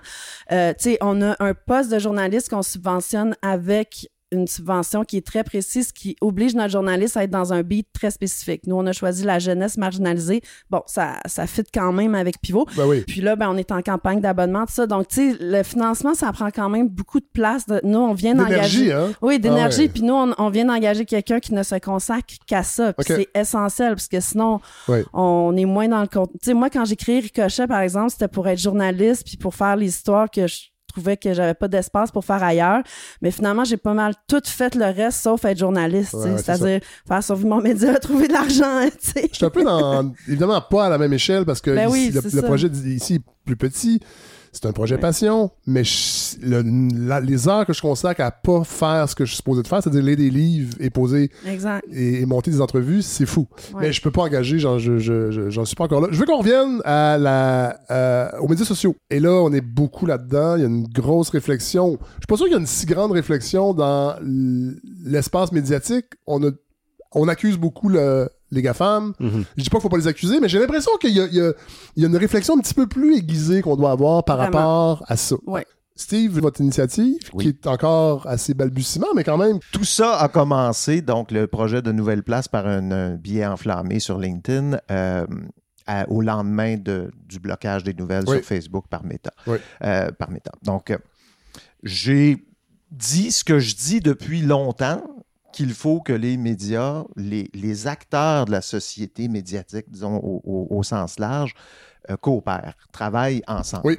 Parce que c'est intéressant comme idée. on- on- le corporatisme, le- les concurrents, Québécois, Bell Média, on se tire la pipe, Radio-Canada, c'est ridicule. Quand on est à s'ostiner sur 10% de la tarte publicitaire, le méchant, le- notre concurrent, moi, je pense, c'est c'est les géants Ouais. euh, numériques américains ou chinois. Euh, il faut qu'on se, faut qu'on se rassemble, il faut qu'on coopère ensemble. Pourquoi ne pas se partir un média social, j'ai appelé ça comme ça, Ouais. mais ça, ça peut être un agrégateur de contenu, je ne sais pas la forme que ça prendra, mais c'est l'idée que j'avais. À l'époque, c'était, euh, j'avais, j'avais pensé à une idée euh, un peu comme celle d'Alain Saunier, qui a aussi réfléchi euh, beaucoup à cette question-là, qui, la semaine d'ensuite, a fait une lettre dans la presse pour parler à peu près de la- de la- du même projet. Mais c'était pas un peu plus d'État. C'est un média euh, d'État. Moi oui, aussi, c'est un média d'État. Euh, oui, euh, c'est ça. C'est un média d'État à la base qui est effectivement une différence au niveau de la signification dans la société. Je ne suis pas sûr, je ne suis pas encore Ouais, pas ouais, sûr ouais, que ce- ça devrait être le cas. Un Ouais. média social d'État, j'y crois pas. Ouais. Euh, nous, ça a été une idée de coopérative. Si Ouais. on veut rassembler des acteurs euh, au sein d'une organisation qui viennent de toutes sortes de domaines, une coopérative de solidarité euh, comme un peu pivot, je pense que c'est le meilleur modèle pour faire un média social, c'est de rassembler du monde ensemble. Donc, c'est l'idée. Il y a eu euh, Claude Poulain, qui est un président de Néomédia, qui est un groupe médiatique en Beauce, qui avait eu la même idée, qui, euh, une fois que je l'ai rendu public, m'a contacté. Et ensemble, on a échafaudé ce projet de nouvelle place et on a rassemblé rapidement, on a, on- a rassemblé rapidement des gens autour de ce projet-là. On est rendu à la phase d'élaboration. C'est-à-dire que on a une trentaine de personnes qui viennent de différents milieux. Il y a des gens de Télé-Québec, il y a des gens de Radio-Canada, il y a des gens des, des médias, il y a aussi des gens du monde coopératif, il y a des gens de techno, il y a des, des journalistes indépendants, des pigistes qui, qui partagent, qui, qui partagent leur cerveau, dans le fond, qui mettent en commun leurs connaissances pour euh, coucher sur papier ce que sera ce projet, pour en faire un plan d'affaires, en Ouais, guillemets, ouais. et euh, soulever toutes les pierres. Là, on est rendu à l'étape où on essaie de définir quels sont les grands objectifs que devrait viser cette plateforme. Vous avez parlé d'agrégateur, après ça, médias sociaux, parce que c'est quand même une grosse différence en, Ah oui, oui, entre les tout à deux. fait. Puis je ne sais pas ça va être quoi en C'est en pas bout de décidé ligne. encore. Pas décidé encore. On OK. est, en- demain, on va avoir terminé notre réflexion sur quel. En fait, on a 30 personnes autour de la table. Dans une réunion Zoom, vous savez que c'est assez compliqué. Oui, oui, de-. Il faut éventuellement s'entendre sur une vision commune Oui. et Ouais. sur quelques grands objectifs à atteindre. Euh, c'est sûr que nous, les gens qui sont à la base de ça, on est des entrepreneurs. hein. Moi, je suis un entrepreneur. Les deux autres qui sont oui. des instigateurs, on est on, on- on- on a besoin d'une. on, on va pas spinner trop trop longtemps sur des théories. On va se mettre concrètement avec une checklist, puis on, on faire des étapes Ouais. et les cocher. Et là, on est rendu à l'étape de il faut. C'est quoi nos priorités avec Ouais. cette plateforme-là? Ouais. Donc, je ne suis pas rendu à, à vous dire ça va être quoi parce qu'on ne l'a pas décidé encore. Euh, Hu- Hugo, je veux juste Oui. revenir à une des interrogations que vous m'aviez envoyées. Ce risque de dépendre des médias sociaux pour se Oui. faire connaître. C'est comme un passage obligé, mais en même temps, Oui. Ben, en fait, c'est ça. C'est que pour un média qui n'est pas un média traditionnel, c'est-à-dire, moi, j'ai pas de version papier de pieuvre. euh, Peut-être un jour, un best-of ou je sais pas, mais pour l'instant, on est seulement numérique. Euh, donc, il faut passer par quelque part Ouais. pour se faire connaître. Euh, là, depuis un certain temps, on essaie de prendre le virage infolette. Euh, c'est la nouvelle mode de 1995, c'est l'infolette. Ouais. Euh, Mais pourquoi pas? Ben, Ben, en ça fait, fonctionne. 1995. Oui, ça mais- fonctionne. ça fonctionne, sauf que, bon, euh, ça prend du temps. Ouais. Oui. Euh, Ouais. et- Je disais que l'infolettre a précédé les journaux. hein. Ben Vous oui. savez, Ouais, dans ouais, les ouais. années 1600, quelques, là, Ah oui? semble-t-il semble-t-il que même les premiers journaux se sont inspirés un peu des infolettres du temps. On n'appelait pas ça des non, infolettes. non, non. Ouais. Mais c'était- c'était c'était ça l'idée. Eh ben, Mais euh, tout ça pour dire que c'est ça. On est passé, on a une présence, euh, bon, relativement discrète peut-être sur les médias sociaux, mais on est là quand même. Et oui, euh, et donc c'est par là qu'on diffuse notre contenu. Euh, Est-ce que j'ai pas fait de test, évidemment, à savoir s'il y aurait un impact marqué euh, de la disparition de, de, de sur Facebook, sur, sur Twitter ou X. Si j'avais le choix, je dis, bon, je, je regarde ton, ton, ton projet, Steve. Moi, je trouve ça très intéressant. J'espère que Pieuvre va Ben, faire ça me ferait plaisir projet-là. de, de, de, de- de m'ass- d'associer Pieuvre à tout ça. On va Euh, vous donner toutes nos données en plus. Toutes les données de visibilité, ça ne appartiendra pas à. Mark Zuckerberg, Mais- ça va être au monde. ça. Mais ce ce que je veux dire, terminer rapidement, c'est ça, c'est que c'est un, pour l'instant, c'est ça qu'on a. et j'ai pas le temps de d'aller sur Blue Sky, d'aller sur Mastodon, Ouais, d'aller ouais, sur ouais. 75 Sur autres plateformes. Ouais, ouais, ouais. J'ai à peine le temps de gérer deux médias sociaux qui sont ceux qu'on utilise depuis le début. C'est un peu comme un bateau qui coule très lentement. Euh, C'est-à-dire Mais tu sais, le, On- le- le Mais problème de fond, il est là. là. Ouais. C'est-à-dire qu'on est, on est là à se demander combien d'articles j'ai lus, moi. Comment avoir sa présence sur Facebook, sur Twitter, Ouais, comment. ouais, ouais, combien- ouais. On est là dépendant de ces plateformes-là qui ont été inventées avec un modèle d'affaires qui n'a pas d'allure. On a besoin d'une place publique virtuelle saine, transparente, une infrastructure numérique comme on a besoin de routes. On est rendu là aujourd'hui. On ne peut pas que dépendre de grandes compagnies américaines qui décident du jour au lendemain, comme, comme Facebook, de couper les nouvelles, de ça. changer leur algorithme. Ça change complètement toute une industrie. Voyons donc qu'on soit dépendant de ça, puis qu'on on, on- on vit là. Comment je vais faire pour me démarquer? On C'est ça, mais moi, je pense qu'on a suivi la tendance. tu sais. Les publicitaires sont allés sur les réseaux sociaux, donc on s'est dit, on va emboîter le pas parce que c'est là que ça se passe. Puis là, on se fait couper l'herbe sous le Mhm. pied. Puis, tu sais, moi, je peux te dire, je le vois à l'impact. là. On a perdu, là, genre, euh, beaucoup de lectorat. Là, parce... Ouais. Bon, Facebook, c'était déjà un peu out. euh, tu sais, on le voyait là, depuis des années, même avant les coupures, Mhm. qu'il il retenait beaucoup les, les pages euh, d'information. Mais Instagram fonctionnait vraiment bien pour nous. Euh, ça rejoignait aussi les jeunes. Euh, puis on a perdu vraiment. Étonnamment, on n'a pas perdu de fréquentation directe sur notre site. Fait que ça, c'est bon. Ça veut dire qu'on a, on a bâti quelque chose. Mais c'était quand même 50-50. là. 50 organiques sur notre site, 50 via les réseaux sociaux.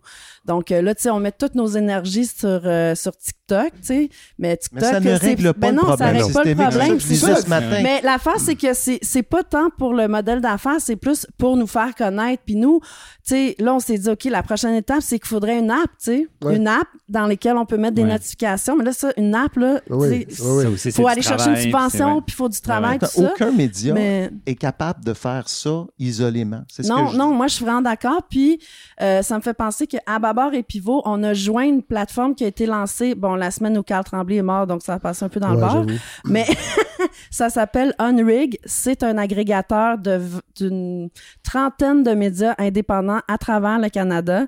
Euh, donc, on a fourni nos, nos feeds RSS et euh, ça upload en temps réel toutes nos dernières nouvelles. Euh, c'est sûr que moi, je- tu sais, j'ai dit à Unrig, c'est correct que Pivot joigne, mais on est pas mal un des seuls médias francophones avec Ouais. Ababar. Ouais. Donc, s'il y avait une plateforme francophone, moi, j'aimerais bien Ben, parce c'est qu'on une est un plateforme peu... qui, ce ne sera pas que les médias. Moi, je pense pas que ça va être que les médias parce que Artifact existe aussi. Ouais, ouais, ça c'est fonctionne ça. pas. Il y a- c'est une- Non, c'est ça, Les façons de consommer les contenus aujourd'hui se sont éclatées. Le rôle des influenceurs, je sais qu'on aime les critiquer, mais ils sont indispensables quand Ouais, même ouais. dans l'écosystème qu'on a. Il manque d'encadrement. C'est ça qui manque. Euh, il se passe un peu n'importe quoi. Est-ce qu'on En fait, il peut- manque de curation. Il manque de curation, il manque d'encadrement, il manque de loi, il manque de plein de choses, il manque d'infrastructures numériques pour gérer le- la suite qui va s'en venir dans le domaine de la conversation Parce que moi, je suis assez vieux pour me rappeler, là, je fais semblant d'être vieux, là, mais euh, je me rappelle, moi, quand Facebook est apparu, les médias, la presse, Radio-Canada nous répétaient partagez rien sur ces plateformes-là parce Ah que. oui? on- ah ben oui. OK. Au début, partagez rien là-dessus parce que ça- ils volent notre travail. Ça a pris quelques années, puis ils nous ont dit monde non, non, allez-y, allez-y. Puis là, Ouais. tu sais, je veux pas accuser les médias. Moi, je consomme mon actualité directement À la source, mais à la source. Puis je trouve qu'on on a oublié de rappeler ça. Je sais pas s'il y a une éducation numérique à faire. Ben, et, et je comprends pas qu'on ne- n'insiste pas là-dessus de dire, au lieu de, répéter, parce que dans le fond, Meta a un modèle d'affaires qui se torche de l'information. Ben, Totalement. Ils, ben, ils ont réussi à se placer. C'est ça, c'est que dans le fond, l'Internet plus ouvert dont, dont Steve parlait tantôt, ben, ça, ça existait avant. Puis il y a des grandes entreprises qui sont arrivées, qui ont réussi à se placer à des endroits vraiment névralgiques du réseau. Tu sais, si on prend juste Google et Facebook, ben, Google, c'est la recherche, puis Facebook, c'est les interactions. Internet, au départ, se voulait être un, un espace qui allait être justement décentralisé, qui allait donner une voix à tout le monde, y compris justement des médias indépendants, qui allaient avoir plus d'espace pour faire entendre. Puis ça, ça a fonctionné pendant un, un bon bout de temps, tu sais, que des nouvelles voix étaient capables d'avoir une place. Euh, puis même, bon, après, les médias sociaux sont arrivés, puis là, et, et Google et tout ça, c'est qu'ils ont centralisé ces fonctions-là. Ils ont ces réussi. Oui, ben oui, ça, il- le privé est, est là sur Internet depuis quand même longtemps aussi, mais c'est surtout l'aspect monopole, moi je trouve qui est important, c'est que le fait que ça soit devenu des incontournables, ben c'est non seulement c'est un monopole au niveau économique, mais ça devient du pouvoir politique aussi. Puis là, avec, avec la réaction à C18, on l'a vraiment très, très, très bien vu. Des décisions que ces gens-là prennent ont des effets comme considérables sur une quantité de, de, de médias parce que c'est devenu un endroit qui, qui, qui, qui- qui est rendu incontournable. Fait que moi, je pense que oui, ça prend des alternatives, mais ça, ça prend aussi une, une réflexion sur l'infrastructure elle-même, sur comment on en est arrivé au point où est-ce que des entreprises comme celle-là sont devenues inévitables, sont devenues aussi centrales dans, dans, dans l'écosystème. Puis là, c'est un travail législatif aussi, je pense que ça... Ça, va être très long. tu sais, ju- cette semaine, à chaque, chaque jour, on entend des problèmes avec les médias sociaux. La semaine dernière, l'espèce d'affaire avec la ministre, là, Rachel Thomas, là, qui voulait que Pascal Saint-Onge parle en Ouais. anglais. C'était pour faire une clip sur les médias sociaux. On est rendu que les médias dit, sociaux instrumentalisent Attends, attends, attends, la politique. Steve, avant les médias sociaux, la clip, Mario Dumont, là, il était Oui. très à l'aise à, Oui. à faire des clics, des, des- des clips qui passaient au bulletin de 22h. La quête de l'attention, ça fait longtemps que ça existe. Oui, c'est ça, Puis parce que- il y a, une économie de l'attention qui est là depuis Non, longtemps. puis les médias sociaux nous ont poussé aussi à faire du contenu, genre justement au clic, tu sais. Oui. Moi, je trouve Ouais. que c'est peut-être complètement contre nature de ce qu'un média est supposé d'être. T'es pas supposé de faire un média pour Ouais. récolter des clics. Ouais. Puis quand ça vient, quand on parle du rôle aussi des médias sociaux, c'est quand ça vient même changer non seulement le- ce que les gens vont dire, les, les politiciens, policiennes, mais même la forme du con- tu sais, de dire on va Ouais. faire plus de vidéos. Euh, ça nous prend plus d'images. Ouais. Ouais, on là, va faire des voit- articles plus c'est un- courts, un, euh, effet plus, très, très euh, concret, ouais. même Ouais. sur le, le type de matériel qui va, être, qui va être produit. Là aussi, il, il me semble qu'il y aurait dû y avoir comme des lumières rouges qui s'allument à ce moment-là, Ouais. de dire, wow, un instant, on, on est en train même de changer notre travail pour mieux passer à l'intérieur de ce canal-là. Tu sais, cette façon d'obtenir les nouvelles de la cité avec les médias sociaux, on ne reviendra pas en arrière. Non. Même si les médias Non. nous disent abonnez-vous à notre infolettre, euh, euh, euh, consommez l'information directement à la source, les gens continuent de s'informer sur les médias sociaux, Ah, si tant est qu'ils ont une définition commune de ce que c'est s'informer. Mais, Mais Steve, OK, Oui. ça veut dire que les gens ne tiennent pas à l'information. Je pense pas. Bon. Ben, en Mais fait, ça, c'est une autre réflexion très, à avoir. très parce que, sincèrement, pour vrai, je pense pas que je pense qu'ici, oui, on le tient beaucoup, Ouais. mais je pense que dans la. Moi, quand je vais dans ma famille, c'est pas un sujet vraiment là, ce qu'on discute ici. Puis Ok. Je Ouais. pense que c'est le Mais moi, je crois mal. quand même que l'éducation aux médias puis une éducation numérique Ouais. pourrait faire une différence parce que moi, je donne des formations dans les écoles secondaires qui s'appellent 30 secondes avant d'y croire. Mhm. C'est axé autour des fausses nouvelles. Puis, tu sais, il y a un impact, là. Je veux dire, les profs, on est en demande, Oui. on se fournit pas à la demande Oui. Tellement les profs veulent qu'on vienne en classe pour leur parler de ça. Puis, tu sais, les ados, ils ont beau nous dire, oui, oui, moi, mon esprit critique est déjà développé à 15 ans. Ouais. Bon, Mais non. on, on sème quand même des graines. L'éducation aux médias va être enfin incluse dans le cours Oui, c'est ça, euh, de de CR. Puis, tu sais, citoyenneté. nous, ça fait longtemps qu'on se bat pour Ouais, ça. Puis, il y a même des formations euh, 30 secondes dès le primaire. Là. Puis, moi, je pense que ça devrait vraiment faire partie de l'éducation. Ouais. Puis, je pense qu'il faut, il faut le faire. Hugo? Oui. Euh, en plus de Pierre, vous travaillez, on ne dira pas nécessairement où, mais vous travaillez dans les grands médias. Oui. On peut le dire, je veux dire, c'est pas un secret. Ah, je non, souvent, je- je travaille à Radio-Canada bon, aussi. je ne veux oui. pas vous rendre mal à l'aise. Non, non, pas du tout. Je, je vous l'ai mis devant le fait Très malaisant de travailler à Radio-Canada. Non, non. Non, pas- non, Ça c'est- dépend ce que l'émission. Euh, vous êtes à l'info, ça va. Ouais, je travaille à l'information, puis voilà. Je, je- voilà. Cette discussion-là, jusqu'à présent, là, Oui. qu'est-ce que ça vous dit? Euh, je pense qu'avec cette- ce désengagement, et ça date d'avant le blocage, ce désengagement, je pense, planétaire de, de Meta et d'autres plateformes pour l'information, parce que c'est de la modération, parce que c'est toutes sortes de choses. Euh, ça va faire mal pendant longtemps. Euh, Peut-être pas tout le monde qui va survivre, malheureusement. Je parle en termes de, de médias, là, Tout à fait. évidemment. Euh, mais je pense que c'est un mal nécessaire. Pour te dire, ça serait peut-être une plateforme comme. euh, Moi, je pense que c'est ce, dont on est en train de parler là, ça va être le combat de notre génération. Oui, oui. Comme la révolution industrielle a créé la syndicalisation pour encadrer Ah, le capitalisme idée, ouais. sauvage qu'il y avait à Ouais. On est actuellement avec les médias numériques dans une sorte Oui. de capitalisme numérique sauvage qui va devoir, on va devoir encadrer ça beaucoup plus sérieusement. Et ça commence à se faire de Oui. toute façon. Sauf que ce combat-là, moi, quand j'ai fait mes études, il y a maintenant 17 ans à peu près, c'était, on me disait déjà c'est la crise, vous n'aurez pas de job, vous aurez pas, ça marchera pas, vous n'avez pas d'avenir. Peut-être que c'est un peu pire aujourd'hui, mais euh, on avait une discussion un peu avant, la- avant d'enregistrer les compressions à Radio-Canada. C'est pas la première fois qu'il y a des compressions à Radio-Canada. Bon, là, il y a, je pense que Mathieu Carbas qui publiait un graphique euh, récemment qui montrait que le tiers des postes en journalisme au Québec, je pense, ont, disparu cette Ouais. année. Ouais. Ça n'a aucun bon sens. C'est Ouais, c'est toujours cyclique un cyclique, peu. ouais, exactement ce que j'allais dire. Puis tu sais, les médias, ils ont existé avant les réseaux sociaux. Tu sais, moi, je me dis tout le temps, c'est en temps de crise qu'on essaye de trouver des solutions innovantes, puis on est peut-être là. Moi, personnellement, le blocage de Google me stressait beaucoup plus Ouais, ouais, que ouais. les Ah oui. médias sociaux Ouais. parce Ouais. que je me disais, si on n'est plus référencé, ça, c'est vraiment Il stressait probablement plus la ministre autre Saint-Onge. Oui, c'est sûr. Pour revenir aux médias indépendants, moi, j'ai contacté directement la ministre Saint-Onge en Oui. disant il va-tu avoir un représentant des médias indépendants Ben, à la ça. table Parce que ça. là, tu sais, Google dit on est prêt à négocier avec les médias. Oui. C'est qui les médias? C'est-tu Radio-Can ça va être la Le Devoir, là, hiérarchie, en fait. C'est ça. Puis en plus, tu sais, honnêtement, c'est pas les médias indépendants qui vont prendre la plus grosse part du, du gâteau, mais ça va faire une différence pour nous quand Oui. même. Oui. On est, en train, chaîne. on est en train de prendre conscience collectivement que l'information n'est pas rentable Oui. depuis les dix dernières Comme le années. transport collectif. Oui, oui. c'est un c'est- bien public. public. Je pense qu'il faut changer le paradigme Oui, à ce oui, niveau-là. ben, on le fait avec Québécois. Là, c'est pas nouveau que Québécois faisait pas d'argent avec ses, nou- ses nouvelles. sais, Radio Can, par exemple. Oui. Euh, On est des médias indépendants, on a le droit d'avoir Oui, ces c'est- discussions-là. là. La, la boîte est pas nécessairement la plus innovante ou la plus prévoyante des Non. crises à prévoir. tu sais. Là, ils font des coupes, mais on peut-tu se questionner sur, mettons, la pertinence de l'info en continu à la télé? Oui. Comme, c'est-tu encore pertinent en 2023, Tout à fait. ça? LCN copié un- RDI. Je trouve que. Et de, de, de, de- de copier le modèle de, de- des médias privés avec beaucoup de variété. Le marché, tu sais, je veux pas donner raison à PKP, mais des fois, de dire que Radio-Can joue dans la tarte publicitaire à la télé, euh, oui, je pense qu'on, je pense qu'il faut y donner raison à ce niveau-là.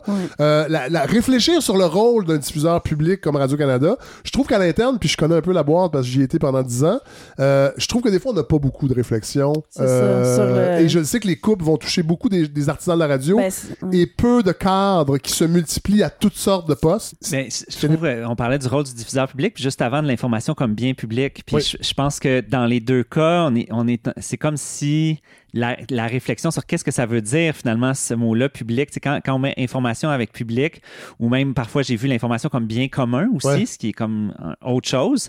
J'ai l'impression que oui, il y a une prise de conscience. On le dit plus, ça, maintenant que c'est vraiment, là, tu sais, c'est sur la corde raide, puis il y a- il y, a des mises à pied, puis il y a des médias qui ferment, tout ça. On dit l'information, c'est un bien public. Mais concrètement, ça veut, ça Ouais, veut non, dire oui, quoi, oui, ça? Oui. C'est comme, c'est comme une phrase qui est dite, puis je veux dire, tant mieux si on l'a dit, puis tant mieux si on est à, à voir ça comme autre chose, comme quelque chose qui doit être rentable. Ouais. Mais et, euh, quand on dit que l'éducation, c'est un système Ouais. public, que la santé, c'est public, il y a, il y a des conséquences à ça en termes de, de financement, en termes de qu'est-ce que ça veut dire au niveau de, j'allais dire de la masse salariale, mais bon, les, les employés, puis en termes d'accessibilité, tu sais, la Oui. gratuité euh, qui, qui souvent vient avec, ou en tout cas qu'on essaie souvent de, de défendre. Euh, mais là, j'ai l'impression qu'on est plus à l'étape de la formule, Oui, de oui, dire, oui. l'information, public, Oui. mais ça veut dire quoi exactement? Puis quel, quel genre de changement structurel devrait être fait pour que ça soit effectivement le cas? Ça Ben, soit il faudrait effectivement un abolir bien le capitalisme. Ben ça, il travaille. On travaille, un épisode à la fois. ici. Non, mais, mais le, le- le travail sur le, le capitalisme, il peut se faire à des niveaux. Moi, je suis pas tant un. un- je, je fantasme pas sur le grand soir tant que ça. C'est plus Non, de voir, il y a des secteurs qu'on peut sortir fait, ouais, ouais. de la marchandisation, Ouais. qu'on peut sortir de la quête de profit, puis c'est des avancées. Qui fait de l'argent avec la situation Voilà. actuelle? Oui. Puis, euh, on, on disait tantôt les GAFAM, tu sais, c'est vrai que les, les GAFAM, c'est énorme, mais les fournisseurs d'accès Internet, Oui. euh, ben justement, hein, Vidéotron, Oui. qui, qui appartient à Québécois, Oui. Vidéotron n'a pas de, de problème de, revenus à ce que je sache. Pas du Euh, tout. euh, les, les- les fournisseurs d'accès Internet, ça, ça va plutôt bien. Puis justement, le partage de culture, là, on sort peut-être un peu de la question de l'information, mais le partage de la culture, le partage de l'information, c'est aussi à travers ce canal. C'est ça le canal aussi. C'est notre connexion Internet, c'est les câbles, tout ça, qui sont euh, des choses qui ont, qui ont souvent été euh, encore récemment euh, subventionnées. Euh, Ces investissements-là, ils ont, ils ont des appuis qui sont publics, qui sont, Oui. qui sont en- entre autres appuyés par des fonds publics, euh, mais que finalement, c'est le privé qui, euh, qui, qui ramasse tout Ben oui. là-dedans. Fait que c'est- je ne sais pas si c'est temps de le sanctionner que de dire que si cette, cette nouvelle façon-là de fonctionner, qui est beaucoup plus axée sur le partage, ben si ça, ça, ça profite à certains, c'est un peu la même chose que ce qu'on on dit pour Meta puis pour Google, dans le fond. Là, le partage de l'information sur les plateformes, ça profite à ces géants-là, donc ils doivent verser quelque chose. Mais pourquoi on ne dirait pas la même chose pour, euh, pour les, les fournisseurs d'accès On le Internet? dit pour les câbles distributeurs. On a créé Oui, quand même ben un oui. fonds pour Oui, aider les ça. chaînes C'est ça. spécialisées. Euh, ça. parce que, on revient à ce que je dis, c'est-à-dire que là, on vit dans un monde numérique. Là, on veut vivre dans le métavers plus tard, l'intelligence Ouais, mais ça, artificielle. je pense que ça ralentit dé- la- oui, oui, mais, mais le- je pense qu'on est en train de vivre une sorte de désenchantement envers la technologie. Oui. C'est-à-dire qu'on se rend compte qu'elle est centrale dans nos, dans nos vies et on se rend compte que la façon dont elle est développée et gérée par des start-up, des entreprises privées, du capital de risque, n'est peut-être pas la meilleure façon de développer ce nouveau monde numérique dans lequel on, on plonge. Je pense que c'est la prise de conscience qui, tranquillement, est en train de s'installer dans notre société. Pour la nouvelle place. Oui. Mettons que moi, là, en tant que producteur euh, d'une balado à succès, je veux. Je je sais pas, je sais pas c'est quoi ce rire-là, extrêmement méprisant, Ben non, Philippe vous- Legrand. vous avez un balado à succès, Tout à fait, j'ai envie. En plus, Hey, je le paye, je le finance, Ah moi, oui. comment je fais pour, euh, pour embarquer dans être la 31e personne, là? Vous m'envoyez un courriel. Là, en ce moment, on a trois groupes. euh, on a trois groupes. On a un groupe qui va développer le produit, un Oui. autre la stratégie, puis un autre la gouvernance. Donc, on, on regarde avec les gens qui se manifestent quel est leur intérêt ou leur expertise. Il y a des gens qui se sont manifestés qui n'ont aucun. Aucune de ces expertises, mais qui pourraient être des bêta-testeurs, par Oui. exemple. Fait que Ah, leur, intéressant, ça. je leur dis, on vous garde dans le contact. Donc, tu es en train de créer un mouvement comme ça. Euh, on tout le monde qui est intéressé, qui lève la main, qui a envie de contribuer, ne serait-ce que faire une présentation, une lecture, travailler un petit bout de ce. C'est un gros chantier. Là. On, on- on aimerait. J'ai des gens qui m'écrivent, qui font de- un agrégateur de balado, par exemple. Il y a une, une autre euh, passerelle, je ne sais pas si vous connaissez, c'est un- une sorte de des communautés de pratique. C'est comme une espèce de mini sous Ok. forme coopérative. Ah, on se dit peut-être qu'on pourrait travailler ensemble. Donc, on essaie de rassembler Ouais. un peu un paquet de petites initiatives. Tantôt, Gabriel parlait de comment est-ce qu'on subventionne beaucoup des initiatives. Il y a un paquet de petites... euh, Nara.audio qui font des livres audio. Euh, pourquoi ces gens-là, au lieu de popper comme ça, puis faire des petites initiatives qui ont de la- beaucoup de difficultés à vivre dans le marché dans lequel on est, ne se rassemblent pas sous un même chapeau. Oui, on a d'ailleurs euh, des discussions. D'ailleurs, ça m'étonne que vous ne soyez pas là, Fred, mais on est, on est en discussion pour créer une association de créateurs de balados indépendants pour Ouais, faire de la pression pour du financement. Ouais. Moi, c'est ça Mais que vous n'êtes bon. pas là. Oui. Je suis pas sûr que ça me tente d'être subventionné. Ah, je comprends. Je suis pas sûr que ça me tente parce que je pense qu'il y a une réelle crise, euh, peut-être même des finances publiques qui se superposent. Puis il y a des gens qui ont des missions en culture, entre autres, qui sont, euh, je dirais pas plus essentielles que. Il n'y a, pas de gradation dans le. Est-ce que ben, ben, les, les théâtres, la danse contemporaine, Ouais. bon.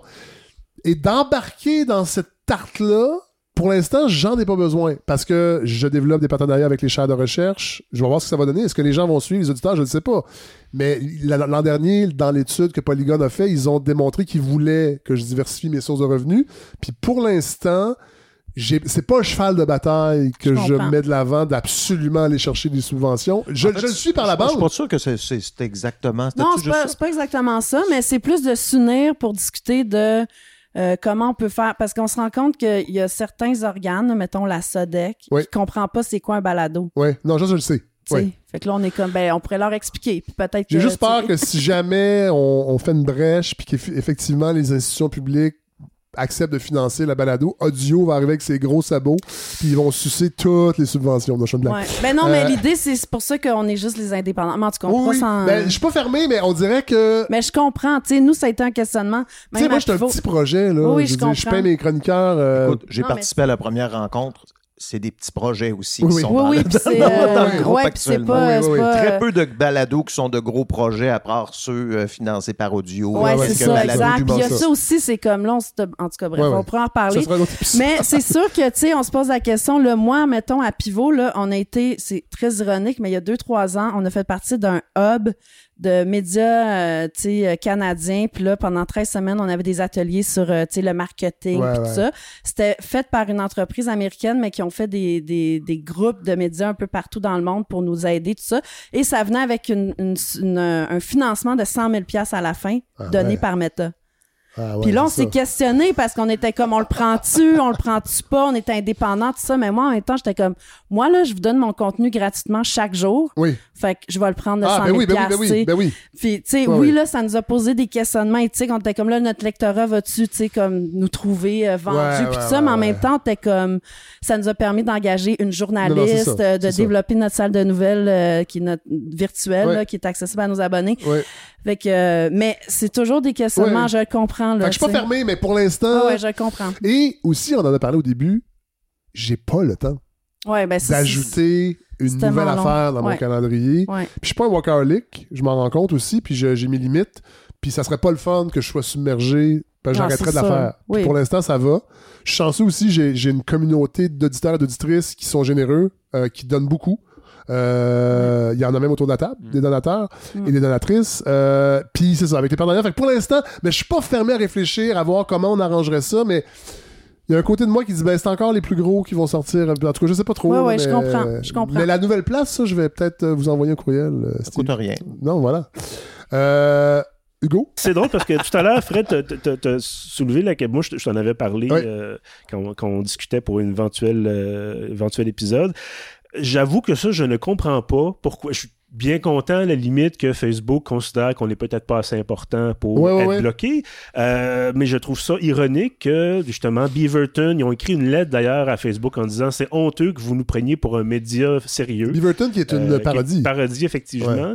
Euh, puis bon, Rebel News, qui Qui est est une parodie aussi. Pie- Euh, Pieuvre, tu dis que Pieuvre n'est pas bloqué. Pieuvre n'est pas bloqué. Ils sont pas au courant qu'ils sont une parodie, pourquoi? par exemple. Ben, L'agence Science Presse n'est pas bloquée non plus sur Facebook Ah, parce bon. qu'il s'était inscrit comme à- au départ comme organisme communautaire. Ok. Peut-être que c'est Ah, un- Puis Nous, on a été genre. Nous, c'est on a peu de la été les merde. On va se le premiers dire, c'est un peu de la bloqués. merde, des algorithmes. Ben, à, ça fait juste deux semaines, mais par contre, quand il y a une période où est-ce que quand on faisait des lancements, euh, ça, ça, faire des événements ou aller euh, ou acheter de la pub, c'était extrêmement compliqué parce que nous, ils nous avaient mis justement du côté des médias militants.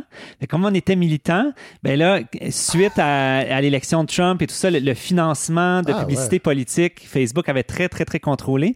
Fait qu'il a fallu faire des démarches hallucinantes Ah, ouais. juste pour pouvoir acheter une pub pour dire voici le lancement de, de notre prochain numéro. Ouais. Fait que on était vraiment dans la table Ouais, parce qu'il y a militante, ça mais ça, ça aussi, fait que ça, euh, ça a pris ouais. juste, juste il y a deux semaines Puis il y a ça bloqués. aussi avec Facebook en ce moment, là, c'est que si on leur donne de l'argent, là, ils vont, ils vont nous publier nos liens.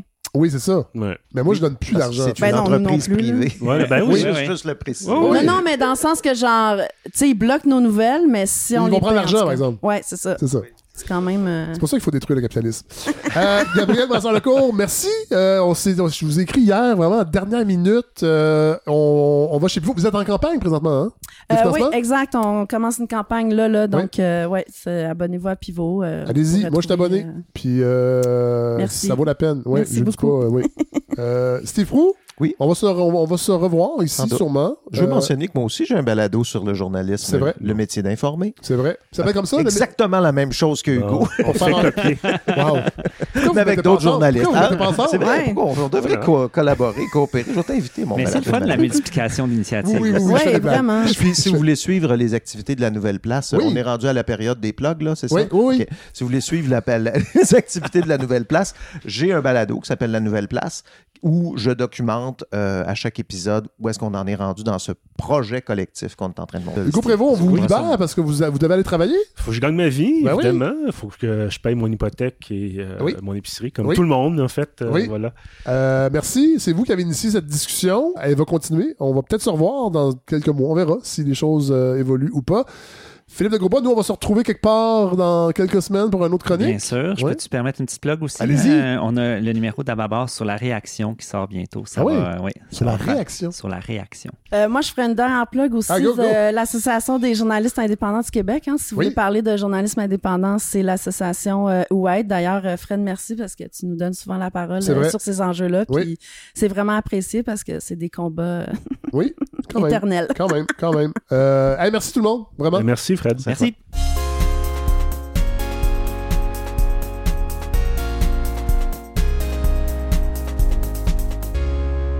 Alors voilà ce qui conclut ce douzième épisode de la balado, épisode très très chargé. Merci à tous ceux qui étaient là. Jasmin Mévé-Lalard de Moult Édition, Hélène Faradji, évidemment, Maxime Denomé et Philippe Lambert du Théâtre de la Licorne et de la Manufacture pour Ulster American. J'ai bien aimé euh, cette discussion. C'est un partenariat. Dans le fond, j'offre la tribune que j'ai créée à des compagnies de théâtre. La licorne embarquée, je veux les remercier pour la confiance, mais en même temps, c'est eux qui décident du sujet, ce qu'ils ont, envie de faire, dans le fond, avec cette tribune-là. Fait j'avoue que ça m'enlève cette, responsabilité-là de parler de théâtre alors que je le fréquente pas tant que ça, mais je suis toujours heureux d'en discuter. C'est ça que j'expliquais dans le segment. Je me rappelle plus d'ailleurs, je suis gagné dans le montage, mais ma copine qui étudie en littérature et en théâtre au doctorat, on finit par beaucoup, beaucoup parler de théâtre à la maison sans nécessairement beaucoup, beaucoup aller au théâtre. Elle, elle y va plus que moi, évidemment, elle n'a pas le choix. Moi, des fois, je, reste avec mes villes à la maison. Bon. Euh, mais tout ça pour dire que cette formule-là, je l'aime bien. J'ai hâte de voir euh, ce que vous en pensez, mais de permettre à des compagnies de théâtre, dans le fond, d'acheter des segments et de décider ce qu'ils ont envie de mettre de l'avant, ça finit par faire des discussions intéressantes sur le théâtre et ultimement, j'espère que ça vous donne envie euh, d'y aller. Et on remercie bien sûr euh, tous ceux qui ont euh, discuté autour de la table, cette grande discussion sur le journalisme indépendant, Steve Prou, Hugo Prévost, Gabriel Brassard-Lecourt, Philippe de Grosbois. On, poursuit cette réflexion-là. On va terminer, bien sûr, en musique. J'avais plusieurs choix. J'ai déjà mis du Plume la Traverse. J'aurais pu en mettre pour ce magnifique livre, Chansons par toutes sortes de monde, mais j'ai décidé de prendre au rebond cette idée de- d'Irlande du Nord, d'identité euh, avec la pièce euh, euh, Ulster American, parce que je me suis dit, ah, de la musique de- d'Irlande du Nord, il n'y en a peut-être pas tant que ça qui nous vient en tête.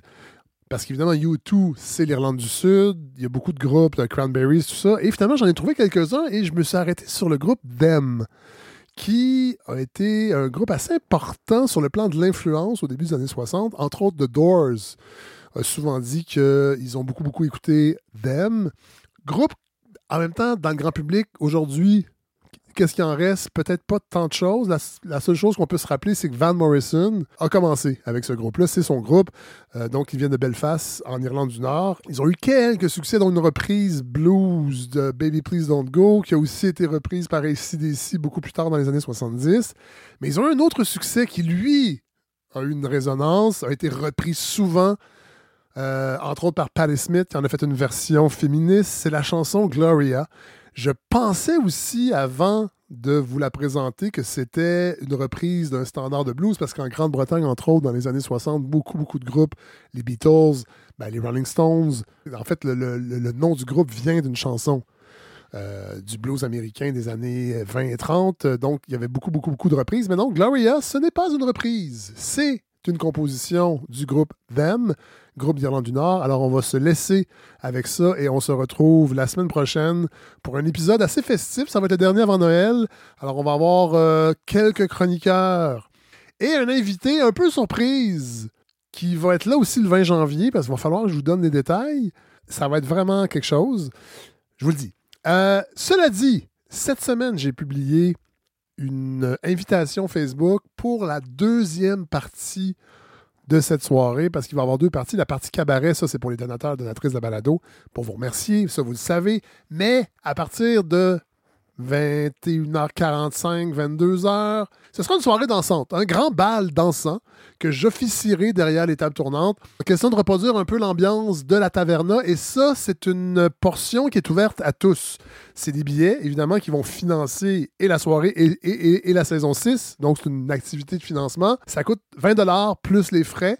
Les billets sont disponibles à la billetterie du Lion d'Or. Fait que si vous avez des amis qui n'ont pas envie de donner parce qu'ils n'écoutent pas la balado, parce qu'ils ils manquent de curiosité intellectuelle. non, non, mais pour toutes sortes de raisons, ils n'écoutent pas la balado, mais ils, veulent ils veulent danser. Eh bien, ils pourront venir danser donc pour la, deuxième portion de cette soirée-là jusqu'à 3 heures du matin. L'idée, c'est de danser. euh, donc, euh, musique rock, hip-hop, latin, africain, électro, québécois, français, de toutes les époques. Ça va être vraiment très, très, très, très cool. Alors, euh, pour les donateurs, donatrices, la portion cabaret, vous pouvez rester évidemment jusqu'à la fin, jusqu'à 3 heures. Là, vous rachetez pas un billet.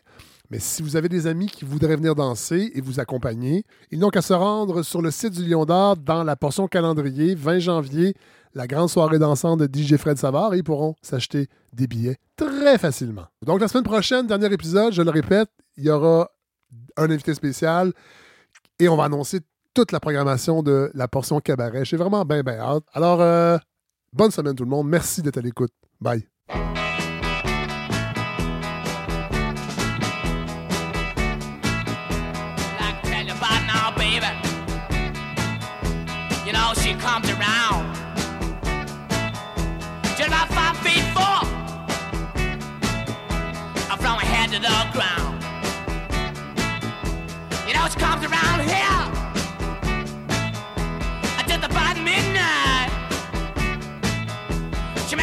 son good enough.